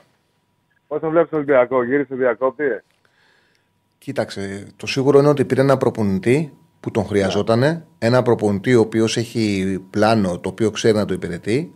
Ο, ε, είδαμε, είδαμε με τη φιλοσοφία του, γιατί ε, το πρόβλημα του Ολυμπιακού για μένα ποιο ήταν. Ότι από τότε που φύγε ο Μάρτινς, ανεξάρτητα ότι η διοίκηση άλλαζε με ευκολία προπονητές, παίζουμε εσύ ένα παιχνίδι με Κορμπεράν, με Μίτσελ, με, με, α, με Ανιγκό, με Μαρτίνεθ, με. Ε, Ποιος ήταν ο τελευταίος, με Καρβαλιάλ, που είπες ναι. που είπες ότι αν ακολουθήσει η ομάδα αυτό το σχέδιο, σε βάθος χρόνου θα έχω επιτυχία. Αποτέλεσμα. Ναι, δεν υπάρχει κανένα. Με, Ε, το ε, Μίτσελ, με το Μίτσελ λίγο εντάξει, άλλαξε λίγο το θέμα. Λίγο. Με το Ναι. Μίτσελ. Άλλοι τον θέλανε, άλλοι δεν τον θέλανε. Σε Αλλά και διαχείριση από όμως. Κορμπεράν, ε, και δεν το συζητώ, κάτι σοπαλίες, κάτι τέτοια. σε, Δεν σε βλέπω διαχείριση τον λέω. Ολυμπιακό. Σε διαχείριση Α, ναι. λέω. Σε διαχείριση. Δηλαδή να πει μια προ- προ- προπονητική φιλοσοφία που σε βάθο χρόνου θα με οδηγήσει σε επιτυχία. Εγώ δεν ξέρω τώρα τι θα γίνει στα playoff και αν όντω γύρισε διακόπτη και μπορεί ο, ο- με τη Λίμπαρ να αποδειχτεί θαυματοποιό και να διεκδικήσει και το πρωτάθλημα. Εγώ ξέρω όμως ότι έχει ένα προπονητή, ένα σχέδιο που είδα εικόνα στο γήπεδο που αν ακολουθήσει του χρόνου Ολυμπιακός θα είναι αυτός που πρέπει. Αυτό Ναι, είμαι με σίγουρο. προσθήκες, ναι, ναι, κανένα προσθήκη. Φαίνεται σοβαρός. Ε, βλέπεις μπάσκετ καθόλου; Παρακολουθώ, ναι. Είδες τον αγώνα χθες Ρεάλ με Παναθηναϊκό; Είδα το τε- η τελευταία περίοδο γιατί έπαιζα μπάσκετ. Είχα παίζουμε σε ένα Α, ρίσο τεχνικό αυτή- και όταν α- γύρισα ήταν η τελευταία περίοδος. Αυτή η Ρεάλ ήταν η κανονική, η Ρεάλ ήταν τίποτα περίφορα. Ε, βλέπω, βλέπω τον άλλον έκανε 8 καρφώματα. Κοίτα, θα σου πω. Θα σου πω, το είπε ο Σερελή ότι Ναι. ήξερε ο Παναθηναϊκός, είχε δει τα τελευταία παιχνίδια και είχε δει ότι η Ρεάλ ε, είναι πολύ ελαφριά στην άμυνα στα, αυτό είδα κι εγώ. στα τελευταία παιχνίδια. Και επειδή Έχει είναι, πρόβλημα ε, εκεί. ναι, είναι πρώτοι και δεν βάζουν ένταση. Αλλά Μπράβο, πάντα. τίποτα. Άνε, άνευρε και στη, Άκου, άκου. στην έδρα τους τώρα. Πρόσεξε, έτσι. πρόσεξε όμως. Ε, Όλες οι ομάδες, οι, τεσ- οι τρει-τέσσερι τελευταίες από ό,τι είπε ομάδες κέρδιζαν ε, στην τρίτη περίοδο, όλες στο τέλος έχασαν. Και λέει, να αξιο... ο Παναθηναϊκός είχε σαν στόχο να αξιοποιήσει αυτό το γεγονός ότι η Ρεάλ παίζει χαλαρή άμυνα, να πάρει προβάδισμα και στο τέλος να κρατήσει δυνάμεις να ξαναδώσει για να πάρει το παιχνίδι να το πάει μέχρι τέλους. Να μην κάνει Να αυτό μην που κάνει η Ρεάλ με την Εφές Ναι. για παράδειγμα που του το πήρε στο τέλος. Μπράβο. Ναι, ναι. Τρα, τραβήξανε και τρεις παίκτες πολύ. Λούκας, ο Ναν και ο άλλος. Ο... Πες μου το Γάλλο. Ο Λεσόρ, ο Λεσόρ. Λεσόρ. Λεσόρ. Παιχτούρα μεγάλη. Μμμ. Το αστείο της υπόθεσης ήταν το, αυτό καλάθι, το είδες; Δεν το είδα, το άκουσα ότι το βάλε ο, ο ηθοποιός το βάλε ναι, στο ναι, καλάθι. ναι, ναι. Ε, αυτά, δεν έχω κάτι να πω. Ε, Σε, σε παρακολουθώ πολλά απογεύματα και είπα να πάρω ένα τηλέφωνο. Να είσαι καλά, φίλε, καλά έκανες. Καλό Καλά έκανες. μήνα και να είστε καλά. Σας ευχαριστώ πολύ. Να είσαι καλά. Να είσαι καλά, φίλε. Γεια, γεια, γεια. Γεια σου. Φίλε. Πάμε στον επόμενο. Χαίρετε. Καλησπέρα. Καλησπέρα. Νίκος, από- Νίκος από Μοσχάτο. Έλα, Νίκο. Ναι. Ξέρεις για, τη- για το Γετβάη αν θα επιστρέψει κανονικά στην πρώτη αγωνιστική των play-off ή... Ε, από ό,τι γνωρίζω, από ό,τι γνωρίζω είναι ότι το πλάνο είναι για να είναι έτοιμος στα playoff. Ναι, Α, ωραία, ωραία. ωραία. Ε, Τώρα- για ένα περίεργο λόγο, οι ομάδε, όχι ο Παναθηναϊκός μόνο, όλες οι ομάδες ε, τα κρύβουν. Όλες Ναι, οι ναι. ομάδες, αλλά δεν ξέρω τι θα γίνει. Ναι. Από ό,τι είδα επιστρέψει και ο Τζούρισιτς, οπότε πιστεύω στα play-off θα μπούμε με λίγες απουσίες, πιστεύω. Θεωρητικά, σχέση με τα υπόλοιπα παιχνίδια, έτσι. Νομίζω ότι θα είμαστε πιο σε καλύτερη κατάσταση στα play-off. Ε, τώρα, για το, όσον αφορά τώρα το, το δίδυμο στο κέντρο, σε, σε, στα, σε κάποια παιχνίδια που έδωσε στα δύσκολα, με ΑΕΚ Ολυμπιακό τε- ή στην Τούμπα, δεν θα έβλεπες Πέρες 10, το 10 σαν οχτάρι ουσιαστικά. Ε, Κοίταξε να δεις. Αν δεν μπορεί ο Τσέρι να παίξει εννοώ. έτσι. Είναι, ναι, επειδή ο Τερίμ τα κάνει αυτά, θεωρώ ότι μέσα στα playoff, μέσα στα playoff, ότι. Α, λες εσύ να μην μπορεί ο Τσέριν και να παίξει 8. Να παίξει ο Πέρες με το 10. Νομίζω ότι η επόμενη, η επόμενη εναλλακτική λύση Ναι. πιστεύω θα είναι ο Κότσιρας. Έτσι πιστεύω. από το να βάλει Βιλένα θα βάλει Ζέκα. Δηλαδή δεν το αποκλείω. Αν μπορεί ο Τσέριν, ο Ζέκα θα αν, παίξει στο 8. αν θεωρήσουμε θεωρητικά στο, στη- στην Αγία Σοφιά και, και στην Τούμπα, αν θέλει να παίξει με τον Κότυρα δεξί μπακ, ενώ για να είναι πιο καλός αμυντικά, εγώ θα έβλεπα Πέρες και Ζέκα στο κέντρο. Θεωρώ. Μμμ. Ε, νομίζω ότι θα το δούμε Νομίζω κιόλας. ότι δεν Νομίζω, έχει νο- τρεξίματα στο νομίζω κέντρο ότι θα για το να δούμε. Θα το δούμε. Όχι, το- ε, εδώ παίξει 10 Βιλένα. Νομίζω ότι θα το δούμε. Άμα χρειαστεί, θα το δούμε. Δεν είναι κάτι το οποίο φαίνεται ότι το Τερήμ, το Ζέκα τον έχει ενεργοποιήσει, τον έχει σε υπόλοιψη. Βλέπει ότι μπορεί να παίρνει πράγματα από αυτόν και τα παίρνει. Οπότε ναι, θα το δούμε. Και σίγουρα Και θα το τώρα, δούμε σε α- ροή αγώνα. Έτσι, άμα το δούμε από την αρχή, 100% θα δούμε κάποια στιγμή σε ροή αγώνα αυτό το δίδυμο. Δεν υπάρχει περίπτωση να το δούμε. Ναι. Και τώρα αριστερός στόπερ μόνο ο Αρά και ο Ούγκο μπορούν να παίξουν ουσιαστικά; Για να πεις ότι κάτι γίνεται στα αρισ- για αριστερό στόπερ. Ναι, μιλάω. είναι ο Αράου και ο Ούγκο. Ναι. Αυτοί οι δύο είναι. Αυτοί οι δύο. Δηλαδή, Σέγκεφελτ και- που λέει ο λόγο Σέγκεφελτ και, και Γετβάη πίσω. Κοίταξε να Καμιά δεις. Με περίπτωση. τον Γετβάη ταλαιπωρήθηκε. Ο Γετβάη πάρα πολύ παίζοντας αριστερό στόπερ και από αυτά που άλλαξε ε, θετικά ο Τερήμ είναι που δεν τον ξανάβαλε αριστερό στόπερ και ο ίδιος ο Γετβάη λέει ότι νιώθω καλύτερα παίζοντας δεξί στόπερ. Το έκανε και, σε... και ρωτήθηκε κιόλας και απάντησε ότι εγώ σε όλη μου τη ζωή έπαιζα δεξί στόπερ και δεξί μπακ. Αριστερό στόπερ με μπέρδευε. Είχα πρόβλημα, δεν μπορούσα να ανταποκριθώ. Ε, δεν θα το ξαναπάει αριστερό στόπερ, αυτό είναι δεδομένο. Ο Σέγκεφελ δεν έχει παίξει ποτέ αριστερό στόπερ. Ε... Ε, τι να σου πω. Οπότε δεν νομίζω να ξαναπέξει. Δηλαδή η αριστερά στόπερ είναι αυτά τα δύο. Δηλαδή, θεωρώ είναι όλα τα παιχνίδια πολύ δύσκολα και πολιτά το ένα μετά το άλλο. Οπότε θέλω να πιστεύω ότι, ότι, ότι ο Τερήμ έχει και εναλλακτικά πλάνα σε περίπτωση που η βασική του δεκάδα δεν μπορεί να παίξει έτσι. Αυτό. Δηλαδή, εγώ πιστεύω ότι τον Αγκαϊντίν δεν θα το δούμε πολύ, πιστεύω, στα play-off. Τον; Έτσι πιστεύω. Τον Ακαϊντίν πιστεύω δεν θα το δούμε πολύ στα play-off. Κοίταξε, ο, Νομίζω. Καϊ, ο Καϊντίν επειδή είναι ψηλός και δυνατός όταν είσαι σε χαμηλά. Δηλαδή, άμα Παναθηναϊκός κερδίζει ένα γκολ, για παράδειγμα, και θέλει να το κρατήσει ο Τερήμ, τον Ακαϊντίν μου αν το βάλει τρίτο σόπερ, να έχει μια τέτοια χρησιμότητα. Αλλά ναι, νομίζω ότι το δίδυμο να είναι. Απλά δεν ξέρουμε σε τι κατάσταση είναι οι παίκτες. Δηλαδή το βασικό δίδυμο Γετβάη είναι το δεξί στόπερ. Το βασικό δεξί στόπερ του Παναγικού αυτή τη στιγμή. Αν είναι υγιής, δεν υπάρχει θέμα. Δεξί στόπερ θα πει ο Γετβάη. Τώρα, άμα δεν είναι, ή θα βλέπει τον Σέγκεφελ τον Ακαϊντίν. Ε, θα δούμε. Και για, και για το, το Άρη Σάκ, γιατί μπήκε Έλληνα διαιτητή, δεν ήθελαν και οι δύο ξενό; Ή, έτσι, Ε, έτσι, και έτσι, ο, έτσι, Άρης, έτσι, ο Άρης έχει πει ότι θέλει Έλληνα διαιτητή και η Άκη θέλει Έλληνα διαιτητή, οπότε πήγε Έλληνας. Μμ. Δηλαδή, ο Άρης με, με τις άλλες ομάδες θέλει ξένους και με την Άκη θέλει Έλληνα. Όχι, ο Άρης έχει βγάλει και μια ανακοίνωση συνολικά ότι επιθυμεί Έλληνες διαιτητές. Έχει βγάλει και μια ανακοίνωση ο Άρης ότι επιθυμεί Έλληνες διαιτητές. Από τη στιγμή που και η ΑΕΚ επιθυμεί, Έλλη- ήθελε, δεν έχει πρόβλημα με τους Άρα, Έλληνες. άρα ούτε με τον Παναθηναϊκό ήθελε ξένο ο Άρης. Έτσι. Όχι, ο Άρης έχει βγάλει ανακοίνωση ότι, θα, ότι ήθελε σε όλα τα παιχνίδια Έλληνες διαιτητές. Όμως δεν το θέλουν οι άλλες ομάδες. Η ΑΕΚ όμως ήθελε ξένους ουσιαστικά. Θέλει ξένους. Οπότε πώς βρέσει τη φόρμουλα; Συμφώνησε η ΑΕΚ να πάει Έλληνας. Ε, ναι, μάλλον συμφώνησε να μπει Έλληνας. Τώρα κάτσουμε να ασχοληθούμε ποιος θα είναι διαιτητής. Συμφώνησε να μπει Έλληνας, ναι. Για να είναι Έλληνας, να θα μπει Έλληνας. Δεν έχουν πρόβλημα οι ομάδες, έχεις πρόβλημα εσύ. Ε, ο- ο- και για το κυριακάτικο παιχνίδι με τον ΟΦΗ, πιστεύω ότι με το Μέλ θα ήταν σίγουρα διπλό. Τώρα λίγο με το, με το Δέλλα αμφιταλαντεύομαι. Να σου πω την Κοίταξε να αλήθεια. δεις, με, με, με, το, με, με το ΜΕΛ ε, ο ΟΦΗ θα έπαιζε για την κατηγορία. Θα έπαιζε για την κατηγορία. Αλλά οκ, ο, Πανα, ο Παναθηναϊκός υποτίθεται έχει πάει να πάρει το πρωτάθλημα, αυτός είναι ο στόχος του. Έχει κάνει δύο λάθη από αμέλεια, μεγάλη αμέλεια. Τώρα θα ξέρει ότι δεν επιτρέπεται λάθος. Αν δεν μπορεί να κερδίσει τον Όφη, ας αφήσουμε τη συζήτηση για το πρωτάθλημα. Δεν υπάρχει. Πρέπει οπωσδήποτε να κερδίσεις. Ένας δεν πλήρωνε λέει τέλη κυκλοφορία στο μηχανάκι. γιατί γράφαν όλοι γιατί δεν βγαίνει το μηχανάκι. Και γράφανε πολλά και λένε δεν πλήρωνε τέλη κυκλοφορία. Είναι 1η Μαρτίου, χτες έλεγαν. Έχει δώσει τόσα Ναι. λεφτά το μηχανάκι. Πώς θα Ναι, το δώσει, εντάξει. σωστό. Σωστό. Αυτά από μένα. Ευχαριστώ πολύ να μιλήσουν και οι άλλοι. Να είστε καλά. Να είσαι καλά. Τσάρλι, γιατί χρεώνεις καλοκαιρινές μεταγραφές μόνο στον Ιβάν και δεν λες κουβέντα για τον Παπαδημητρίου και αυτό το κάνετε όλοι. Υπάρχει και αυτός στην ομάδα και είναι υπεύθυνος για τις μεταγραφές. Φίλε που υπογράφει, σαν τσιμπρίλ Σισε, στο μαναναϊκό παίχτης ε, δεν έχει έρθει χωρίς την έγκριση ε, του Ιβάν. Όχι την έγκριση, χωρίς να τον προτείνει ο Ιβάν. Κανένας. Μόνο ένας. Μόνο ένας. Ο Γερεμέγεφ. Δεν υπάρχει άλλος παίκτης να έχει έρθει και να μην τον έχει προτείνει ο Γιωβάνοβιτς. Και δεν δεχόταν να, ε, να ακούσει να συνεργαστεί με τίποτα, με κανέναν άλλον για παίκτη.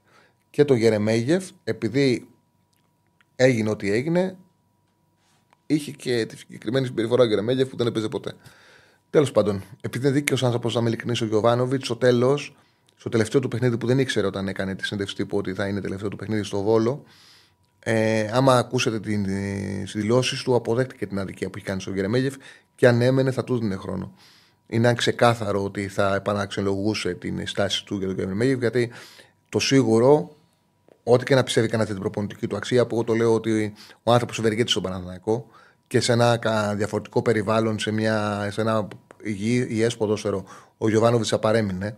Και όπως είμαι σίγουρος, είναι εγώ λέω το εξής, ότι ο Γιωβάνοβιτς είχε ευθύνη που ο Παναθναϊκό, αποκλειστική ευθύνη που ο Παναθναϊκό πέρσι κατάφερε να κάνει πρωταθλητισμό. Έχει τεράστια ευθύνη που το χάσε από τη στιγμή που πήρε το πλεονέκτημα. Αποδείχτηκε δεν έκανε καλή διαχείριση καθόλου σε εκείνη την ομάδα από τον Ιανουάριο και μετά κάπου σαν να, σαν να πνίγηκε. Ε, Φέτος ε, το ρόστερ δεν το βοήθησε με τις μεταγραφές, δεν αξιολόγησε σωστά για κάποιους παίκτες. Και πραγματικά, πραγματικά εγώ πιστεύω ότι ο Παναγικό με τον Γιωβάνοβιτς δεν έχει πιθανότητα να πάρει πρωτάθλημα, το έχω πει πολλές φορές. Όμως είμαι σίγουρος ότι ο Γιωβάνοβιτς θα βρίσκε την άκρη γιατί είναι πολύ νοικοκυρής προπονητής. Ένας άνθρωπος δίκαιος και ο δίκαιος άνθρωπος αξιολογεί και τα δικά του λάθη και είμαι σίγουρος ότι το καλοκαίρι θα έχει καλή ομάδα Παναγικό. Δηλαδή, αν έμενε και ένας προπονητής ο οποίος σε παίρνει πολύ χαμηλά, σε φτάνει σε ένα επίπεδο, σου παίρνει κύπελο, σε φτάνει να κάνεις πρωταθλητισμό, πρέπει να έχει και το δικαίωμα μιας κακής χρονιάς. Αν πέρσι είχε πάρει το πρωτάθλημα, θα το έχει. Δηλαδή, αν πέρσι είχε κρατήσει αυτό το πρωτάθλημα με τεράστια διαφορά, θα το έχει. Ε, νομίζω έκαψε ένα κανονάκι πέρσι, γιατί με τον τρόπο ε, που έχασε ο Γιοβάνοβιτς στο πρωτάθλημα, άλλος προπονητής δεν θα στηριζότανε. Στηρίχτηκε γιατί είχε πετύχει να φέρει την ομάδα σε, αυτό το, σε αυτή τη θέση μόνος του. Οπότε έκαψε ένα κανονάκι, αλλά πάλι ήταν ισχυρός. Επειδή φαινόταν ότι δεν μπορεί, έχασε τη θέση του. OK. Okay. Μεγάλη συζήτηση για τον Γιοβάνοβιτς. Καταλαβαίνω να έχει άνθρωπους που τον νοσταλγούν, που τον αγαπάνε γιατί ήταν και κύριος, γιατί τον Παναθηναϊκό το βοήθησε. Δεν μπορώ να πω ότι δεν κατάλαβα για ποιο λόγο η διοίκηση αποφάσισε να τον αλλάξει με στόχο να πάρει το πρωτάθλημα, με την ψύχωση του πρωταθλήματος. Ε, στο τέλος θα ξέρουμε άμα έκανε σωστά ή έπραξε λαθασμένα. Έβαλε όλο αυτό τον εαυτό του σε πολύ μεγάλη πίεση, σε ε, ρίσκαρε πάρα πολύ για το πρωτάθλημα. Είναι πολλοί κόσμος που βγαίνει εδώ στην εκπομπή Παναθανική και λένε πάνω απ' όλα το πρωτάθλημα. Οπότε σε αυτή τη λογική που έχει η ομάδα, ε, καταλαβαίνω γιατί έγινε αυτή η κίνηση. Μέχρι εκεί. Πάμε στον επόμενο φίλο. Μας πήρες να χασμουρθεί. Ναι, φίλε, ναι, συγγνώμη. Συγχωρούμε, αφού δεν ε, Μάξι από Γερμανία, Ολυμπιακός. Γεια σου, Μάκη. Και sorry, ε. Σιγά μου. ε, λοιπόν, θα ήθελα να ακούσω τη γνώμη σου για ένα θέμα που δεν μπορώ να καταλάβω με τίποτα, ρε φίλε. Λοιπόν, πώς γίνεται πριν ένα μήνα ο Ολυμπιακός να είναι διαλυμένος; Διαλυμένος, έτσι, να, δηλαδή να λέμε με όση λιγότερη χασούρα να τελειώσει το πρωτάθλημα και ξαφνικά να γυρίσει τόσο πολύ η κατάσταση και να σκεφτόμαστε για Conference League και Ευρώπης και τέτοια. Πιστεύεις ότι είναι μόνο έργο προπονητή αυτό το πράγμα; Παίζει πολύ μεγάλο ρόλο στον ομαδικό αθλητισμό προπονητής, αλλά ήρθαν και τρεις παίκτες που τον βοηθάνε και του ταιριάζουν. Όμως, το ξαναλέω, δεν αποκλείεται και φαίνεται στα τελευταία παιχνίδια γιατί είναι άλλο πράγμα η κατεύθυνση και άλλο πράγμα τι, τι μπορεί να φέρει ένας προπονητής στο ξεκίνημά του και άλλο η διάρκεια. Η διάρκεια σε μια ομάδα που δεν είναι δικιά του.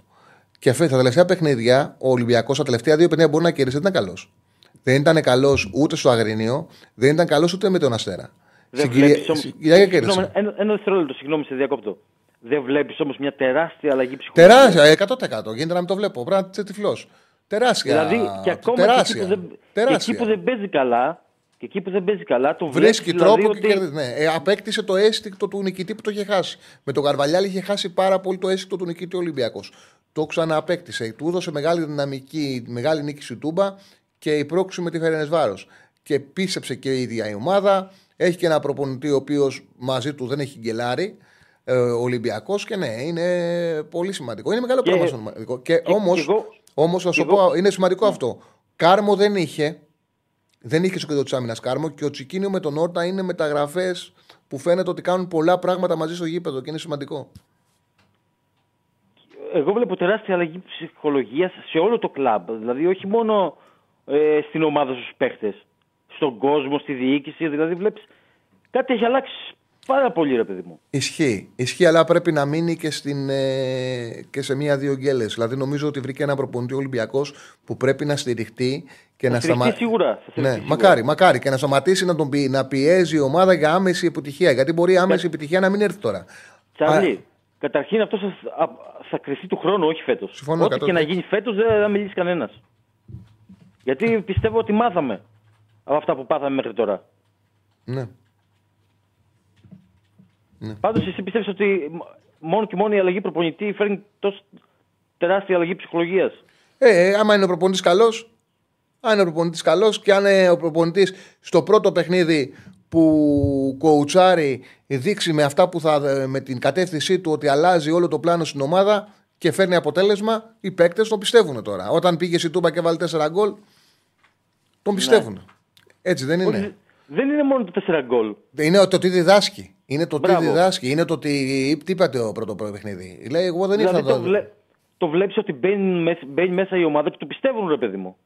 Ξέρουν που πατάνε. Ξέρουν τι παίζουν. Ξέρουν και δεν εξαρτώνται από τον αντίπαλο. Τους λέει: Θέλω αυτό. Θέλω Ναι. να μείνετε ψηλά και να παίζετε άμυνα στο χώρο της έντρας. Θέλω όρτα με τον Ετσικίνιο να πηγαίνουν να πιέζουν στην πρώτη μπάλα. Θέλω με το που το κερδίζετε αμέσως να ε, κάθε το παιχνίδι. Ναι. Ξέρουν Ε, τι και θέλουν κα- να κάνουν. Είναι σημαντικό αυτό το πράγμα. Με τον Καρβαλιάλη υπήρχε μια αναρχία. Δηλαδή ήταν ε, μια ομάδα σαν να μην ήξερε τι θέλει να κάνει. Το είπαν Λες και οι και παίζανε παίκτες. φιλικά. Το είπαν και οι παίκτες ότι έχουμε κατεύθυνση. Το είπαν οι παίκτες. Δηλαδή όταν λέει ο Ναι. Πασχαλάκη. Το είπε ο Πασχαλάκης, λέει: Έχουμε ξεκάθαρη κατεύθυνση με τον νέο προπονητή. Τι λέει; Ναι. Είναι σαν να λέει ότι με τον προηγούμενο δεν είχαμε κατεύθυνση. Ε, και μια άλλη ερώτηση. Βλέπεις τις άλλες ομάδες, δηλαδή τις άλλες μεγάλες ομάδες του πρωταθλήματος να μας μετράνε διαφορετικά τώρα; Ε, κοίταξε, σε αυτό που λες είναι και εύστοχο γιατί ο Πάουκ δεν μπορούσε να φανταστεί ο Λουτσέσκου πώς θα παίξει ο Μεντιλίμπαρ. Δεν υπολόγισε ότι θα τον του πιέσει τόσο αποτελεσματικά την πρώτη πάσα και έπαιξε τελείως διαφορετικά ο ΠΑΟΚ σαν φιλοσοφία από ό,τι είχε παίξει το ματς με την ΑΕΚ. Προσπάθησε να Ναι. χτίσει από χαμηλά και εκεί τον σκότωσε ο Μεντιλίμπαρ. Θεωρώ ότι τώρα θα είναι πιο διαβασμένοι όλοι. Ε, Ασφαλώς τον ΠΑΟΚ τον έπιασε στον ύπνο ο Μεντιλίμπαρ. Σίγουρα, τον έπιασε στον ύπνο. Ναι, Οκ. Θα έχει, έχει απίστευτο ενδιαφέρον. Απίστευτο ενδιαφέρον η συνέχεια του Ολυμπιακού. Απίστευτο ενδιαφέρον. Ε, πο- με- μια ερώτηση. Πο- Πόσο, πόσο χρόνο είσαι αν επιτρέπετε; Πόσο με κάνει, 47. Κάνα 47, 47, 47, 47, 47. Ακριβώς έπεσα. Λοιπόν, έχεις ξαναδεί εσύ, όσα χρόνια ασχολείσαι με το ποδόσφαιρο τέτοιο πράγμα; Ε, Αυτό το βαθμό; Μεταμόρφωση. Τέτοιο πράγμα, ναι, ναι, ναι. Ε, μου έρχεται στο μυαλό σίγουρα, σίγουρα ε, ο Μαρκαριάν όταν ήρθε από το Σάντος. Τον πήρε το Παναθανικό σε πολύ κακή ψυχολογική κατάσταση, αλλά ήταν, κα- ήταν αρχής της σεζόν. Και τον Παναθανικό τον ήξερε γιατί τον είχε και την προηγούμενη χρονιά. Οπότε πήγε, μίλησε στους παίκτες, τους μάζεψε και ενώ ο Παναθανικό τότε είχε ξεκινήσει, είχε φάει 4 στην Τούμπα, έχασε μέσα 0-1 από την προοδευτική, έχασε ένα ντέρμπι από την ΑΕΚ 2-1. Το γύρισε, ναι. Ε, με το που πήγε, πρώτο παιχνίδι πήγε και πήρε ένα-ένα στην Τουρκία, στη Φενέρμπαξε. Ναι, αλλά την είχε την ομάδα από την προηγούμενη Ναι, χρονιά. ναι, ναι, ναι, ναι, ναι, ναι, ναι, ναι. Τώρα μιλάμε για κάποιο προπονητή που έρχεται στο ξεκάρφωτο. Ναι. Εγώ δεν θυμάμαι κάτι τέτοιο. Γιατί είμαστε κοντά στην ηλικία. Αυτό θυμάμαι. Υπάρχουν αλλαγές προπονητών που έχουν διορθώσει και έχουν βοηθήσει ομάδες. Τώρα αυτό που έχει κάνει με το Μεντιλίμπαρ, ναι, ήταν, ήταν τεράστια αλλαγή γιατί δεν φαινόταν ότι μπορούσε να έρθει άμεσα. Αλλά οκ, κάτσε να δούμε και τη διάρκεια. Φαίνεται όμως ότι Σίγουρα, είναι προπονητής που σίγουρα. θέλει τη στήριξη. Ναι, ναι. Ε, και μόνο και μόνο που τον έχει προτείνει ο Βαλβέρδε, κάτι, κάτι λέει αυτό. Ναι.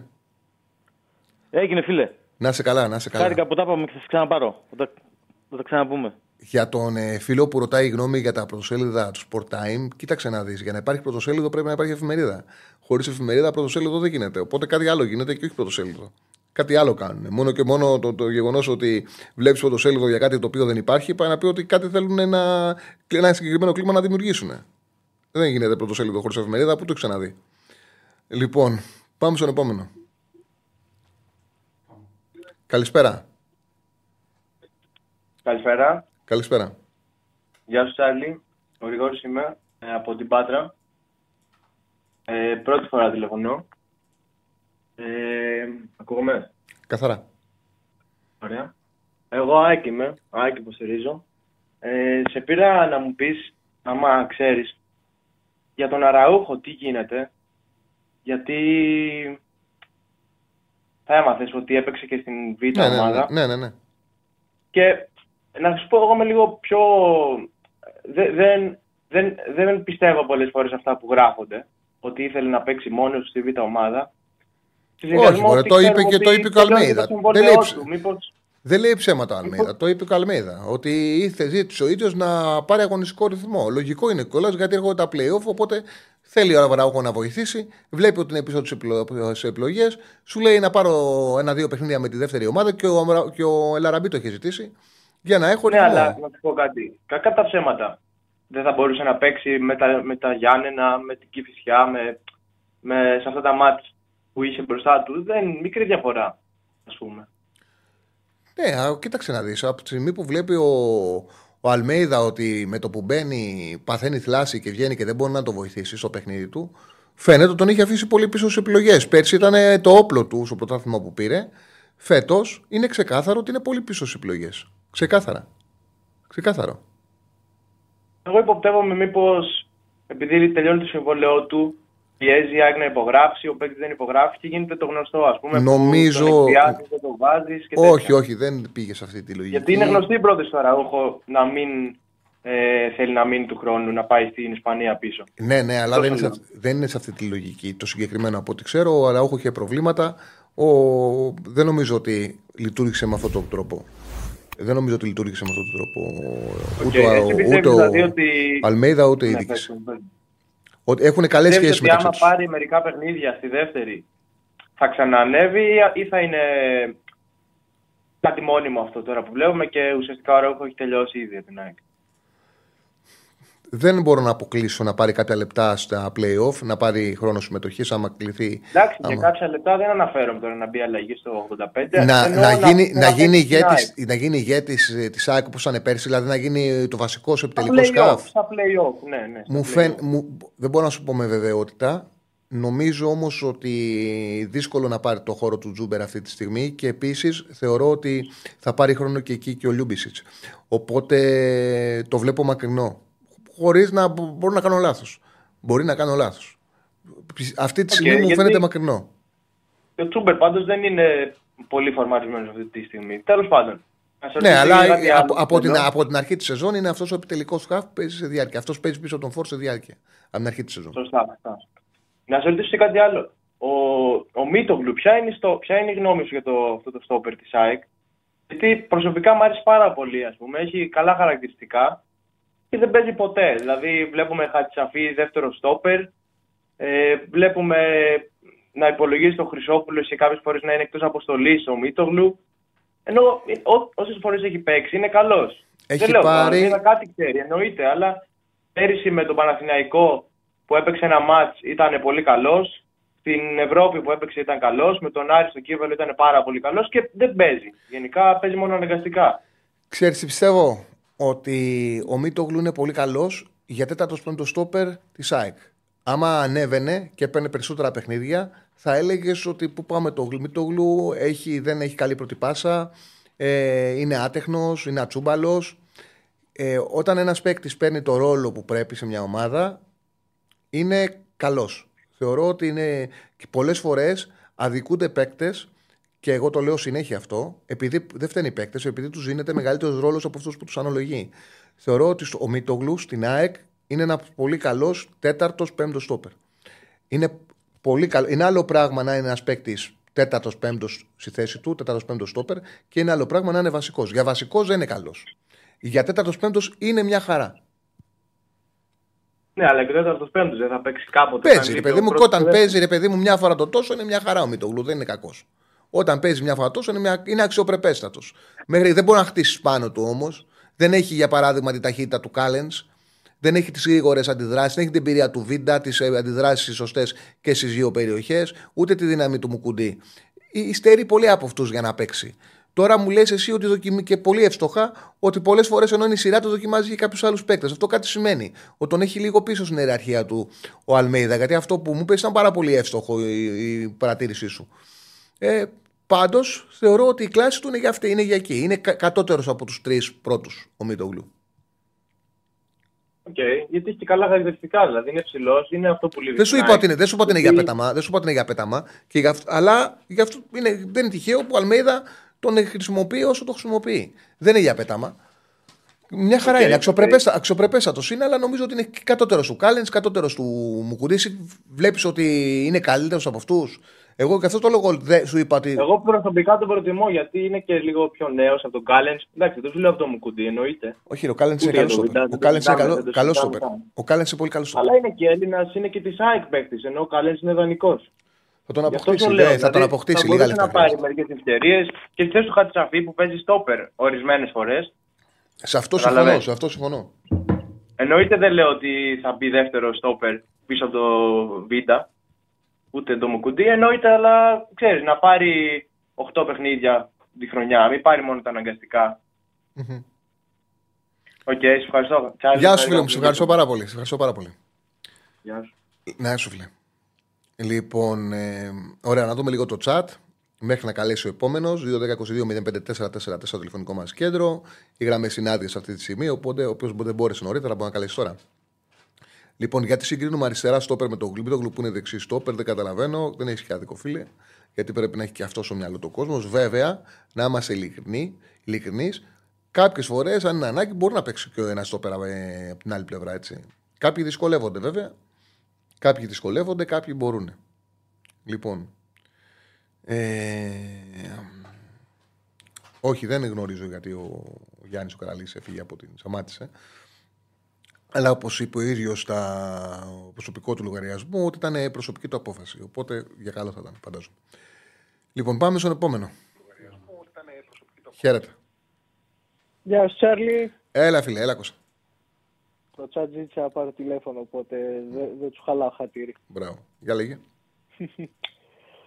Τι να πω, εντάξει, τώρα με τη Λαμία περιμένουμε επιτέλους επιστρέφουν πολλοί παίκτες, επιστρέφει ο Κοτάρης και επιστρέφει ο Ζήφκοβιτς, ο Κουλιαράκης ο οποίος είχε κάρτες και δεν ήταν καν στην αποστολή με Πανσεραϊκό, επιστρέφει και αυτός. Δεν ξέρω πώς θα χειριστεί το μάτς ε, ο Λουτσέσκου Τσάρλι, γιατί από τη μία είναι πρόβα τζενεράλε και μετά παίζουμε με την ε, Δυναμό. Αλλά από την άλλη σκέφτεσαι ότι την Πέμπτη παίζω με τη Δυναμό. Οπότε τι κάνεις; Λες θα βάλω τους βασικούς να τους φορμάρω, να τους ετοιμάσω να είναι σε γρήγορση ή λες να τους ξεκουράσω λίγο και μετά ε, να τους ε, βάλω κατευθείαν ε, με την ε, Δυναμό. Τι, τι, τι θα έκανες εσύ Τι Τσάρλι; να σου πω, Μωρέ, ο Κολουτσέσκου είναι προπονητής που κάνει πολύ rotation. Οπότε δεν μπορώ να αποκλείσω τίποτα. Γιατί δεν είναι ένας προπονητής ο, Ρωτέσ- ο Λουτσέσκου που, που πάει με συγκεκριμένους παίκτες. Το έχει ανοίξει πάρα πολύ το rotation. Οπότε όλα είναι ε, πιθανά. Βέβαια, εντάξει, σίγουρα θα φαντάζομαι ότι θα, πέ- θα, ένας από τους δύο στόπερ θα φρεσκαριστεί. Δηλαδή, λογικά θα παίξει τώρα ο Κουλεράκη που δεν πήγε το προηγούμενο και θα παίξει ο Ντάσμπερκ με τον ε, Κετζιόρα. Ή, ο- ε, φαντάζομαι. Έτσι. Ε, αναγκαστικά, αναγκαστικά να παίξει ο Κουλεράκη με τον Κετζιόρα δεν το πιστεύω. Πιστεύω ότι θα γίνει rotation στο στόπερ σε ένα από τις δύο θέσεις. Ένας θα παίξει. Αυτό, ε, Δεν θα έγραφε- παίξει ο Κετζιόρα. Αυτό Έχει είπα. 7 ή 8 παιχνίδια συνεχόμενα. αυτό είπα, αυτό είπα. Θα παίξει ο Κουλεράκη, θα παίξει ο Κετζιόρα και θα παίξει ο Νάσμπερκ με τον Κουλεράκη. Αυτό είπα. Α, άλλο κατάλαβα εγώ. Στα άκρα θα γίνει αναγκαστικό rotation. Δεν είναι διαθέσιμος ούτε ο ένας ούτε ο άλλος. Οπότε θα πάει αναγκαστικά με Ότο και τον Σουάρες. Οπότε τα, στα άκρα έτσι εγώ έχουμε αλλαγή.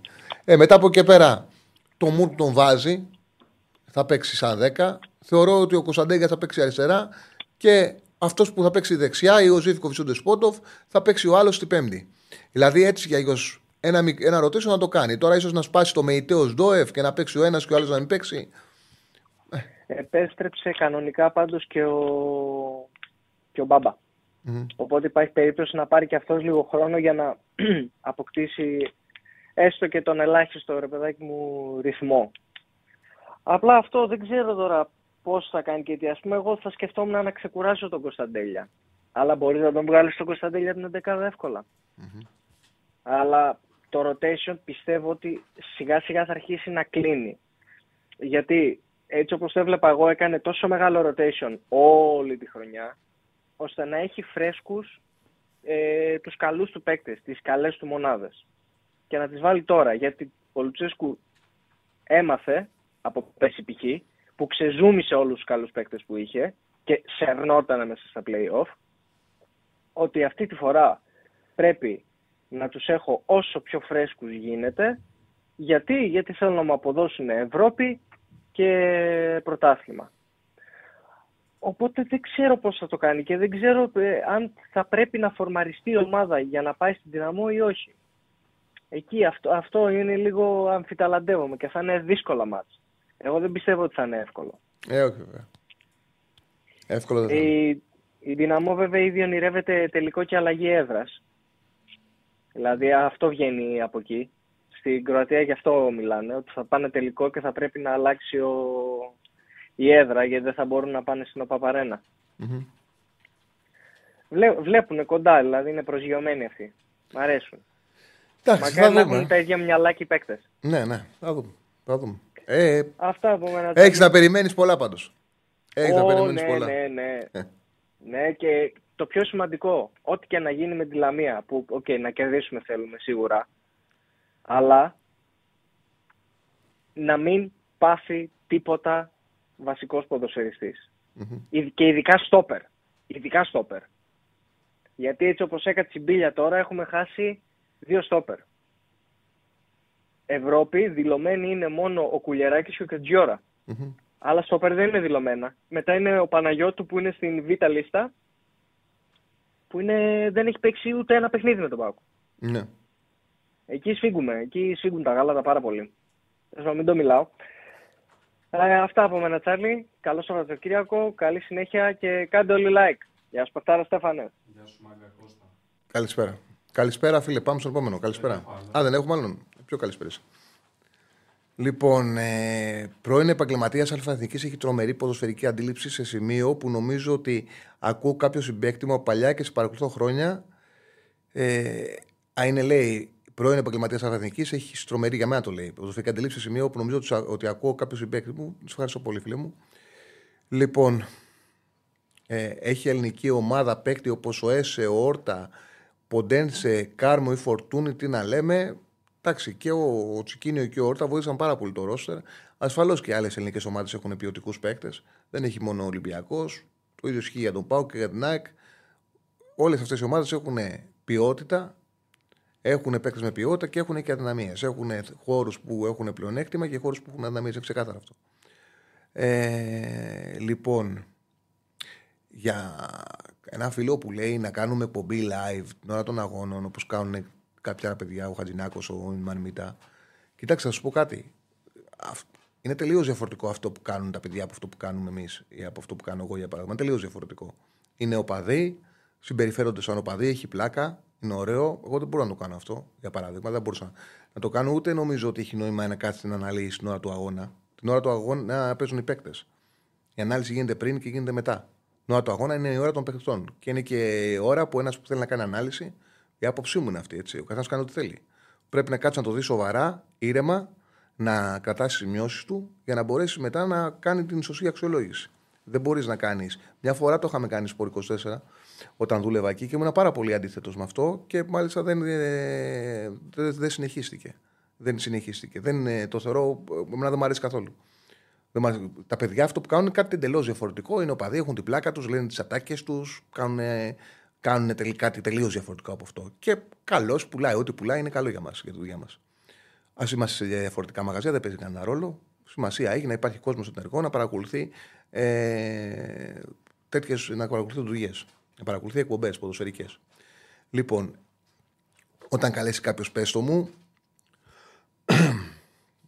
ε, σε, ε, σε καμιά γραμμή δεν μπορεί να πει κάποιος με βεβαιότητα ότι κάποια ομάδα του Big Four υπερτερεί. Από την άλλη, η ΑΕΚ είναι η πιο αδύναμη στη θέση του Ανατοφύλακα και ο Πάουκ στη θέση του Φορ. Ωραίο ερώτημα αυτό. Κοίταξε να δεις. Θεωρώ ότι η ΑΕΚ ναι, είναι πιο αδύναμη στη θέση του Ανατοφύλακα. Βέβαια, δεν έχει κακό Ανατοφύλακα και δεν αποκλείεται, δεν είναι μεγάλες διαφορές. Δεν αποκλείεται ο Στάνκοβιτ να βρει φόρμα και να είναι πολύ καλός στα playoff, για παράδειγμα.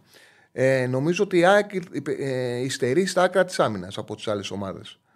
Ε, Επίσης, πιστεύω ότι ο Ολυμπιακός, για παράδειγμα, έχει πρόβλημα αμυντικά και στα άκρα. Αμυντικά όμως έχει καλά επιθετικά μπακ και έχει πρόβλημα και στο παρτενέρ του Κάρμο. Έχει πρόβλημα εκεί. Ε, και επίσης ότι μπορεί να δεχτεί πίεση από τα κρέα μπακ Ολυμπιακός παίζοντας με πορτέν σε φορτούνη.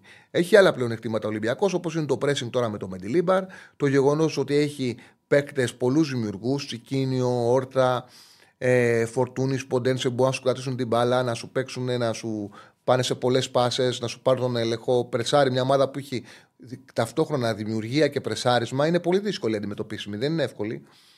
Ε, ο Παναθηναϊκός θεωρώ εγώ ότι θα κάνει ένα πολύ σκληρό δίδυμο αμυντικό στα play-off. Ε, αν έχει τον Τσέρινς 8 που θα έχει ισορροπία, μπορεί να γίνεται καπηλτικό με δύο παίκτες, με τον Πακασέτα και τον Ιωαννίδη και να συνδυάσει και να είναι πολύ βελτιωμένο σε σχέση με αυτό το οποίο πιστεύουν πολύ, να είναι πολύ πιο σκληρός και του πάνε αυτά τα παιχνίδια. Ε, και ο Πάουκ, ο Πάουκ είναι μια ομάδα Λουτσέσκου που και αυτός έχει τις αδυναμίες του, δεν έχει, έχει πρόβλημα σε του, ξεκάθαρο πρόβλημα σε του φόρ. Ε, ξεκάθαρο πρόβλημα εκεί. Άμα πιέσεις την πρώτη πάσα, στην πρώτη πάσα το ΜΕΙΤΕ και τον Οσδόεφ του βγάζει δυσκολίες, αυτό φάνηκε πάρα πολύ με τον Ολυμπιακό. Έχει τρομερή ποιότητα και στα άκρα της άμυνας, αλλά η τριάδα πίσω από τον Φόρ είναι εντυπωσιακή. Και άμα κιόλας δώσεις ε, εύκολο χώρο στον ΜΕΙΤΕ, μετά αρχίζουν οι συνεργασίες και είναι πολύ δύσκολο αντιμετωπίσιμος. Για τον Φραντζέσκο Φαριόλη μου λέει για τον προπονητή της Νης. Νεαρός σε ηλικία, πρώτη του χρονιά σε ψηλό επίπεδο φέτο η παρουσίασε μια ομάδα η οποία δεν παίζει ελκυστικό ποδόσφαιρο, αλλά παίζει καλό ποδόσφαιρο, σκληρό ποδόσφαιρο. Είναι δύσκολο να της κάνεις γκολ. Κράτησε πάρα πολλά παιχνίδια το 0. Ε, δεμένη την Ις και, την, ε, και διεκδικεί του Champions League. Ε, νομίζω ότι έχει δείξει καλά δείγματα. Βέβαια πρέπει να κάνει το ποδόσφαιρό του λίγο πιο επιθετικό από αυτό το οποίο ε, είναι μέχρι τώρα. Είναι αρκετά συντηρητική η νης, αλλά είναι, είναι πολύ δεμένη ανασταλτικά. Λοιπόν, πώς θα έβλεπες στο κέντρο με Χουάνκ, Πινέδα και Λιούμπισιτς. Νομίζω ότι δεν μπορούν να παίξουν και οι τρεις ταυτόχρονα μαζί, αλλά φτιάχνεις μια πολύ ποιοτική ομάδα. Εντάξει, και σε κάποια εύκολα μπορεί να παίξουν, εννοείται. Αλλά νομίζω ότι πάντα θα θέλει το εξάρι, το Γιόνσον, το Σιμάνσκι και να παίξει μαζί δύο, δύο από τους τρεις. Ε, εντάξει, ανεβαίνει πολύ το επίπεδο της ΑΕΚ και βλέπουμε κιόλας ότι δεν πρέπει να κοιτάμε δεκάδα, γιατί έτσι όπως έχει γίνει το ποδόσφαιρο, με τους πολλούς ποδοσφαιριστές και με τα πολλά παιχνίδια, ε, με τις πολλές αλλαγές, χρειάζονται πολλοί ποδοσφαιριστές. Έχει γίνει έτσι το ποδόσφαιρο. Λοιπόν, όχι, δεν έχει καμία σχέση για μένα ο Ζιντάν με τον Μπουκμπά. Τερά, πολύ μεγαλύτερη κλάση ο Ζιντάν. Πολύ μεγαλύτερη κλάση. Ε, Πού βλέπεις τον Λιούμπιση στο 6, στο 8 ή στο 10, λέει ο φίλος. Νομίζω ότι θα πάρει χρόνο στο 10 και στο 8. Έτσι πιστεύω. Θα πάρει χρόνο στο 10 και στο 8. Αν κατέβει σε ντέρμπι ο Πάουκ με Χριστός, με βασικό Βιερίνια ή Νάσμπερ, κάτι, ε, κάτι που δεν αποκλείει καθόλου, αν δει κανείς λύση που έχει τώρα, θα έχει τεράστιο τεζαβαντάζ αυτό που λες έγινε με την ΑΕΚ και το έχασε το παιχνίδι από τα αποδητήρια. Νομίζω ότι ο Λουτσέσκου θα το αποφύγει. Πρέπει να, θα πρέπει να είναι υποχρεωμένος για να το κάνει κάτι τέτοιο. Το έκανε μια φορά με την ΑΕΚ και έχασε πάρα πολύ εύκολα στο πρώτο γύρο 2-0 ξεκάθαρα. Ε, ο Μπονιφάς πολύ καλός επιθετικός. Πολύ καλός. Γρήγορος, δυνατός, ταχύτητα. Έχει κάνει τεράστια διαφορά. Τεράστια διαφορά στη Λίβερκουζεν. Μπορείς να σκεφτείς φέτος ένα οχτάρι που σαν στυλ θα τέριαζε στο Παναθανικό και είναι στην αγορά. Επίσης, λες ο Νίκας να βοηθήσει. Ε, θα το δούμε αν μπορεί να παίξει σε αυτό το επίπεδο Νίκας. Θα τον αξιολογήσει η προετοιμασία ο προπονητής που θα είναι εκείνη την εποχή. Έχει στοιχεία. Κατά την άποψή μου είναι ψηλός, είναι κάθετος, έχει κάποια στοιχεία. Τώρα για οχτάρι στην αγορά δεν ξέρω τώρα την αγορά και ούτε έχω κάτσει να το κάνω γιατί είναι και η δικιά μου δουλειά. Όταν θα είναι το καλοκαίρι και θα βλέπουμε ποιοι παίκτες είναι διαθέσιμοι και ποιοι παίκτες ακούγονται, θα σας ενημερώνω για τους παίκτες και θα συζητάμε μαζί. Ποιοι παίκτες, ποιος παίκτης πιστεύω ότι είναι καλός και ποιος δεν είναι. Τώρα δεν έχω κάτσει να κάνω την αξιολόγηση. Ε, το θεωρώ πολύ μακριά το καλοκαίρι, να σου πω την αλήθεια εγώ. Πολύ μακριά. Ποδοσφαιρικά είναι τεράστια απόσταση. Αν σκεφτούμε, σκεφτείτε μόνο τώρα το πώς μιλάμε τώρα για τον Ολυμπιακό και πώς μιλάγαμε πριν ένα μήνα. Για να καταλάβετε πόσο μακρύ, μακριά είναι το καλοκαίρι. Ε, Πιστεύεις ότι έχει στοιχήσει στην ΑΕΚ φυγή του Φράνσον το καλοκαίρι, εντάξει, το ήταν τρόλ. Ε, για το Γιανούλη, το έχω πει πολλές φορές ότι αυτό το οποίο βλέπω από τα ρεπορτάζ είναι ότι είναι πολύ αισιόδοξο στην ΑΕΚ. Και αυτό που ξέρω κι εγώ είναι ότι ε, είναι σε καλό δρόμο. Δεν είναι κλεισμένος, αλλά ότι είναι σε καλό δρόμο. Για το Χουάν ξέρω ότι είναι κλεισμένος. Το ξέρω καιρό, δηλαδή θα σου είχα πει από τον ε, ε, Ιανουάριο. Λοιπόν, η ΑΕΚ θα κάνει 7 στα 10 στα playoff, όπως πέρσι 7 νίκες και 3 ισοπαλίες. Το θεωρώ πολύ αισιόδοξο αυτό που λες, φίλε. Θεωρώ πολύ δύσκολο η ΑΕΚ να μην κάνει ήττα. ε, από, ούτε από τον Παναθηναϊκό, ούτε τον Ολυμπιακό, ούτε από τον ΠΑΟΚ σε τέσσερα παιχνίδια και δεν έχει κάνει καμία μέχρι τώρα και δεν ήταν τόσο καλύτερη στα παιχνίδια του δεύτερου γύρου. σα ίσα που άμα δούμε τα παιχνίδια ήταν και κάπως συγκυριακό. Δηλαδή ε, ο, με τον Ολυμπιακό είχε διαιτητική βοήθεια σε δύο σημαντικές φάσεις που θα άλλαζαν το παιχνίδι. Ε, με τον Πάουκ έκανε, είχε τον έλεγχο στο πρώτο μήχρονο, αλλά έκανε μόλις μια ευκαιρία. Και με τον Παναθηναϊκό ισοφάρισε στο τέλος. Δεν τη βλέπω τόσο καλή όσο να κάνει το ίδιο του Σέρι φέτος. Δεν λέω ότι θα το πάρει, δεν λέω ότι δεν έχει αβαντάζ. Τα έχει όλα αυτά. Έχει αβαντάζ, έχει πλεονέκτημα, έχει και βαθμολογικό πλεονέκτημα. Πήρε πέρσι το πρωτάθλημα, έχει καλό προπονητή. Νομίζω ότι δεν είναι τόσο καλή όπως ήταν πέρσι. Αυτό βλέπω. Δεν βλέπω μια ομάδα που να λέω πω είναι τρένο, έρχεται. Πέρσι αυτό έλεγα. Πέρσι έλεγα και έλεγα σε όλους ότι κοιτάτε που είναι φαβορή είναι η ΑΕΚ. Η καλή ομάδα αυτή τη στιγμή είναι η ΑΕΚ. Η ΑΕΚ έρχεται. Θα δούμε. Ε, πάμε να δείξουμε το στοίχημα. Για Χουάν ρωτάνε πάρα πολύ τώρα. Για τον; Χουάν. Ναι, τι; Αν είναι κλεισμένος για το καλοκαίρι ή αν θα συζητήσουν εκ νέου το καλοκαίρι. Ξέρω ότι έχει, έχει υπάρξει συμφωνία. Ξέρω ότι έχει υπάρξει συμφωνία για τον Χουάνκ. Τώρα τι να σου πω, δεν, ξέρω, δεν είμαι μονά και μπροστά στις υπογραφέ. Αυτό, αυτό ξέρω. Αυτό ξέρω. Θα δούμε και το καλοκαίρι. Δεν, το χέρι μου ζωτικά δεν το βάζω για κανέναν. Η πληροφόρηση μου λέει αυτό. Θα σου είπα και το καλοκαίρι. Ότι, θα σου είπα και τον Ιανουάριο. Ξέρω ότι έχουν συμφωνήσει. Τώρα θα δούμε. Λοιπόν. Ε, Πάμε, πάμε να δείξουμε σύγχυμα, να ξεκινήσουμε με τη Super League, να τα επαναλάβουμε βασικά για όσο ήταν όταν τα αναλύσαμε την ε, πρώτη ώρα. Βγάλε μου το chat να έχω το στοίχημα μπροστά. Λοιπόν, για τη Super League, όλα σε 7.30 την Κυριακή. Τώρα, έτσι όπως ήταν βέβαια τα πράγματα, δεν ήταν και υποχρεωτικό να τα βάλουν τα ματς Κυριακή 7.30. Καθώς. Δηλαδή, OK, okay, ας βάζαν την ίδια ώρα το παιχνίδι του Ολυμπιακού, του Παναθηναϊκού, της ΑΕΚ και του ΠΑΟΚ. Ωραία, ας βάζαν αυτά τα τέσσερα την ίδια ώρα. Και την άλλη μέρα τα υπόλοιπα. Δεν καταλαβαίνω για ποιο λόγο να βάλουν και τα τέσσερα, όλα τα παιχνίδια Κυριακή 7.30. Δεν υπάρχει λόγος. Δεν υπάρχει λόγος. Τα άλλα παιχνίδια ας τα βάζανε το Σάββατο. Να, είχαν, να υπήρχαν παιχνίδια και για τις δύο μέρες. μια... Τέλος πάντων, με playoff τώρα δεν είναι νέο, έχουμε playoff. Ακόμα και τα παιχνίδια των μεγάλων θα μπορούσαν να είναι άλλη ώρα. Δεν υπάρχει κανένας λόγος να είναι ίδια ώρα. Έτσι, εγώ πάμε σε μια διαδικασία, το ξαναλέω, playoff. Λοιπόν, και φυσικά Πανετολικός γκολ γκολ στο 1,80. Λαμία Πάο διπλό στο 1,40 δεν πειράζει. Ολυμπιακός Βόλος Άσος με ασιατικό χάρηκα 1,5 1,425. Ο Παναναναϊκό διπλό 1,50. Πας για ένα τρόμητο Άσο στο 2,30. Εγώ αυτή την πεντάδα θα την κάνω 4-5. Τετράδες πεντάδες. Τετράδες πεντάδα μάλλον. Λοιπόν, πάμε τώρα στα υπόλοιπα.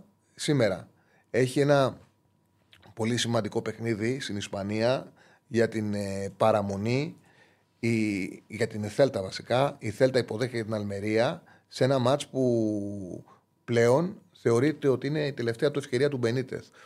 Ο Μπενίτεθ είναι στο C3 από την επικίνδυνη ζώνη. Έχει ένα συμβόλαιο για τρία χρόνια με τη Θέλτα, δηλαδή λίγη το καλοκαίρι του 26.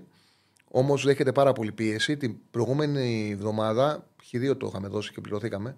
Το πιάσαμε, είχαμε, είχε περάσει εκείνη η τριάδα. Στο μάτς με την Κάντιθ, κέρδιζε 0-2. Αν το παίρνει το μάτς πήγαινε στο συν 6 από την επικίνδυνη ζώνη και δέχτηκε την ισοφάριση. Το δεύτερο γκολ είναι μια σέντρα, ένα, μια σέντρα σουτ στο 100, στο 90 και 10 και έγινε την ισοφάριση. Θεωρούν οι οπαδοί της Ελλάδα ότι δεν βοήθησε την ομάδα με τις αλλαγές, με τη διαχείριση την οποία έκανε. Ε, είναι, παίζει τη θέση του. Κοιτάξτε, η Αλμερία τώρα είναι πεσμένη. Δεν μπορεί, δεν, ε, η Αλμερία με τη Γρανάδα έχουν παραδώσει εδώ και πάρα πολύ καιρό. Ε, είναι ένα παιχνίδι το οποίο και πρέπει και μπορεί να το πάρει η Θέλτα. Το έχω πει πάρα πολλές φορές. Αδικείται με βάση τα αποτελέσματα και την εικόνα της. Δηλαδή, αυτή τη στιγμή η Θέλτα έχει 21 ε, βαθμούς. Έχει βάλει, έχει βάλει μέχρι τώρα η Θέλτα στο πρωτάθλημα 29 γκολ και έπρεπε να έχει βάλει 36,54 με τα 6 goals. Και έχει φάει 39 και έπρεπε να έχει φάει 41 και 58. Και έχει 21 βαθμούς και έπρεπε να έχει 31 και 85 με βάση τα 6 points. Ε, πιστεύω θα την πάρει την ε, Αλμερία που είναι τελευταία. Ο Άσος γίνεται στο 1,85. Και Μονακό Παρί Σαζερμέν γκολ γκολ στο 1,50. Η Μονακό έχει μεγάλο κίνητρο παίζει για την, ε, παίζει για, τα, για το Champions League. Έχει, μεγάλη, ε, ε, έχει συν- μια επιθετικότητα στο παιχνίδι της και αμυντικές αδυναμίες. Δηλαδή, δέχεται, έρχονται 10 συνεχόμενα παιχνίδια της σε πρωτάθλημα και κύπελο γκολ γκολ. Η Παρή είναι ελαφριά το τελευταίο διάστημα. Είναι άνετη όπως η Ρεάλ στο, στην Ευρωλίγκα. Δηλαδή δεν πιέζεται. Μάλιστα με τη Ρεν έβγαλε για πρώτη φορά και τον Εμπαπέ ο Ενρίκε 65 από τη στιγμή που είναι δεδομένο ότι θα αποχωρήσει. Έκανε και δηλώσεις πρέπει να μάθουμε χωρίς αυτό να παίζουμε. Ε, νομίζω ότι όλες οι συνθήκες είναι για γκολ γκολ. 10 συνεχόμενα γκολ γκολ έχει η Μονακό. Για το 11 το πάμε. Τώρα 1,50 δίνει, οπότε αυτό είναι το παρολί για σήμερα. Πάμε στα παιχνίδια του Σαββάτου. Σε Βίλη Σοσιεδάδ. Είναι πολύ ψηλά ο Άσος στο 2,60 και η φόρμα δείχνει σε Βίλη. Η Σοσιεδάδ, η οποία φαινόταν ότι θα κάνει μια εξαιρετική χρονιά, έχει απογοητεύσει πάρα πολύ από τον. Ε, από τις αρχές Δεκεμβρίου και μετά με ένα περίεργο λόγο από τότε που σταμάτησαν τα, οι ομίλτων ε, του Champions League που η λογική έλεγε ότι θα μπορέσει να δώσει περισσότερο στη Σοσιεδάδ από τότε έχει κάνει ένα ρεκόρ απογοητευτικό ε, 10 παιχνιδιών που έχει δύο έχει δύο ένα, ε, δύο, δύο, πέντε, τρία. Δύο νίκες, πέντε σοπαλίες, τρεις ήττες και έχει βάλει σε αυτά τα δέκα παιχνίδια πέντε γκολ. Την κράταγε το γεγονός ότι ήταν έτοιμη να παίξει τελικό. Δηλαδή φαινόταν πολύ μεγάλο φοβόρη να παίξει τελικό. Τη Μαγιόρκα τη είχε κερδίσει μέσα έξω για το πρωτάθλημα. Είχε πάρει σοπαλία στην ε, έδρα της Μαγιόρκας στο πρώτο παιχνίδι, ενώ ήταν πολύ καλύτερη. Αποκλείστηκε και τη Μαγιόρκα. Ε, οπότε η ψυχολογία είναι σε τάρταρα. Η Σεβίλη είναι σε μια περίοδο άνοδου. Κάνει μια πολύ κακή χρονιά. Όμως το τελευταίο διάστημα είναι το καλύτερό της. Ε, κέρδισε τη Βα- Βαγεκάνο εκτός 1-2. Κέρδισε τον Ατλέτικο Μαδρίτη εντός 1-0, δίκαιη νίκη. Πήρε ισοπαλία στη Βαλένθια 0-0 και έδωσε μάχη όποιο το μάτς με τη Ρεάλ. Ένα ισορροπημένο παιχνίδι. 1-0-2, 0-97, 1-1 ήταν τα goals δηλαδή. Και το χάσε με την κολάρα του Μόντι 81. Είναι σε καλύτερη κατάσταση η Σεβίλη και είναι πολύ ψηλά ο Άσος. Η Σουσιαδά δείχνει μεγάλη συνέπεια στο, στο ντεφορμάρισμά της και δεν σκοράρει με τίποτα. Έχει βάλει 5 γκολ σε 10 μάτς. Αξίζει ο Άσος στο 260. Στη Σέρια Ουντινέζε, Σαλερνιτάνα έχουν πλάκα στην Ιταλία. Στην Ιταλία το ξέρετε ότι υπάρχει ένας ε, νόμος. Δεν μπορεί να αλλάξει μια ομάδα να, να έχει μια ομάδα την ίδια χρονιά πάνω από δύο προπονητές. Οπότε είναι, τι συμβαίνει, όταν ε, πολλές φορές βλέπουμε να επιστρέφει αυτός που έχουν απολύσει. Και υπάρχουν και ομάδες κιόλας που έχουν πάρει προπονητή, τον έχουν, έχουν ξεκινήσει προπονητή, τον έχουν διώξει, ε, έχουν ξαναφέρει τον παλιό και το ξαναδιώχνουν τον παλιό και ξαναφέρουν αυτόν που έχουν διώξει. Τέλος πάντων, ο Λιβεράνη ανέλαβε αντί για τον Ινζάκη με, μετά από μια εντός ήττας της Αλενιτάνα με την Έμπολη. Έκανε δύο ήττες, έχασε 4-0 από την ντερ, έχασε 0-2 μέσα από τη Μόνσα και λέγεται ότι αν χάσει από την, Σαλενιτά, την Ουντινέζε, επειδή θα είναι πεσμένοι, μπορεί να ξαναφέρουν πίσω τον Ινζάκη. Τέλος πάντων, η Σαλενιτάνα δεν είναι. Έχει 13 βαθμούς, είναι στο μείον 7 αυτή τη στιγμή. Η Ουντινέζε δεν είναι για να κινδυνεύσει, δεν δικαιολογείται που είναι στο συν 3. Ε, έχει μια δυσκολία φέτος, δεν έχει την εύκολη νίκη. Όμως πιστεύω ότι κάποια στιγμή αυτό θα φύγει γιατί είναι για δεκάδα, είναι ομάδα για δεκάδα. Ε, έχει 23 πόντους. Τα X points είναι για 33. Έχει βάλει 25 γκολ. Τα X goals είναι για 30 και 97. Έχει φάει 40, πρέπει να έχει φάει 36 και 94. Την αδική εικόνα της και είναι για να ανέβει. Η νίκη με τη Σαλεντάνα θα τη βοηθήσει. Ο Άσος 1,65. Βαγεκάνο Κάντιθ Άσος στο 1,80. Με διαφορά η χειρότερη ομάδα από όσες κινδυνεύουν εκτός από την Αλμερία και την Γρανάδα είναι η Κάντιθ, η οποία έτσι και εγώ είναι στη 18η θέση. Δεν έχει ε, αλλάξει ούτε με τον Πελεγκρίνο η εικόνα της. Έφυγε ο Γκονζάλες, ανέλαβε ο Πελεγκρίνο, δεν άλλαξε κάτι. Έσωσε στο τέλος ένα βαθμό που αν δεν τον έπαιρνε θα πέφτει από τώρα. Αν δεν τον έπαιρνε αυτό το βαθμό θα πήγαινε στο μείον 6 από την ε, ε, Θέλτα. Το πήρε στο, στο 100. Παίζει με τη Βαγεκάνο. Η Βαγεκάνο με την, ε, άλλαξε προπονητή. Ανέλαβε, ε, ανέλαβε ο assistant προπονητής. Ε, πήρε ένα-ένα με τη Ρεάλ. Έχασε το προηγούμενο. Παίζει τώρα ε, με τη Χιρόνα 3-0. Μέχρι το 70 ήταν σε κούμενη. Έμεινε με 10 και μετά έφαγε τα δύο γκολ. Είναι βατό παιχνίδι για να το πάρει Βαγεκάνο και να ανασάνει. Και εδώ έχουμε μια ομάδα τυράγιο που δεν είναι για να κινδυνεύσει. Είναι πολύ καλύτερη από την Κάντιθ και πλέον ένα σερή κακών αποτελεσμάτων την έχουν φέρει κοντά στις ομάδες που κινδυνεύουν. Και αν δεν το πάρουν αυτό, θα πάει έτσι μέχρι τέλους. Θα κερδίσει και θα ανασάνει. Βαγεκάνο, έτσι πιστεύω εγώ. Αυτή είναι η τριάδα του Σαββάτου. Και πάμε στα τρία μάτια της Κυριακής. Βιλιαρεάλ, Γρανάδα, ο Μαρσελίνο βρήκε την άκρη του, τη μάζεψε λίγο τη Villarreal. Έχει ένα σερία IT το 7 αγώνων. Η Γρανάδα μαζί με την Αλμερία δεν, πέφ, δεν σώζονται με τίποτα. Άσος ένα 65. Μπρέστ Χάβρι στο χαμό που γίνεται στο Σαμπιονά για το Champions League. Η Μπρέστ είναι ίσως η ομάδα που δείχνει ότι μπορεί να κάνει τη μεγάλη έκπληξη και να μπει στην τριάδα. Και ο τέταρτος πάει Champions League, αλλά πάει στην προκριματικά. Και ε, ο Άσος είναι στο 1,60 με τη Χάβρι. Και Μομπελιέ Στρασβούργο, άσος ο διπλασιασμό. Η Μομπελιέ δεν είναι για να πέσει, δεν είναι για να κινδυνεύσει. Έχουν γίνει διάφορα πράγματα για να βρίσκεται σε σημείο επικίνδυνο ε, και στο συν από την επικίνδυνη ζώνη. Ε, Τη έχουν αφαιρέσει ένα βαθμό. Ξανά παίξε το μάτς με τη Κλερμόν που το είχε κερδίσει 4-2 και στι Κασερίε έπαιξε μια φωτοβολίδα και το ξανά παίξε και το φέρε 1-1. Τέλος πάντων, συνολικά είναι καλύτερη ομάδα του Στρασβούργο παρότι είναι πίσω στη βαθμολογία. Αυτό το δείχνουν και τα X points. Είναι, έπρεπε να έχει 31 και 54 βαθμούς η Μομπελιέ 26 και 41 το Στρασβούργο. Παρ' όλα αυτά το Στρασβούργο έχει αυτή την ώρα δύο βαθμούς περισσότερο. Το Στρασβούργο που υπάρχει πολύ γκρίνια για το Βιέρα μετά από τις τρεις συνεχόμενες ήττες που έχει κάνει και την άσχημη εικόνα που δείχνει το τελευταίο διάστημα. Τέσσερις είναι συνεχόμενες ήττες και έξι παιχνίδια χωρίς νίκη από τις 20 Δεκεμβρίου. Έχει αρχίσει πάρει πάρα πολύ γκρίνια για τον Βιέρα. Αυτά είναι και το παρολί της Κυριακής. Θα ανεβαίνουν κάθε μέρα οι αναλύσεις στο Bet Home. Καλά να περάσουμε. Καλό το Σαββατοκύριακο να έχουμε. Καλή Παρασκευή βράδυ. Και τα λέμε κανονικά στην ώρα μα Δευτέρα. Ακολουθεί ράγκα στι 5. Επιστροφή Μπογρίνιο στις 10. Μετά τους Αλγύρις Ολυμπιακός. Θα έχουν να πούνε και τα δύο νεματσάρε και η νίκη του Παναθηναϊκού. Αλλά και ένα πολύ σημαντικό μάτι σήμερα δίνει ο Ολυμπιακός με την ε, Ζαλγκύρη. Καλή επιτυχία στην ομάδα του Μπαρτζόκα. Και εμείς θα είμαστε τη Δευτέρα πάλι μαζί σας. Καλή συνέχεια, καλό σας βράδυ.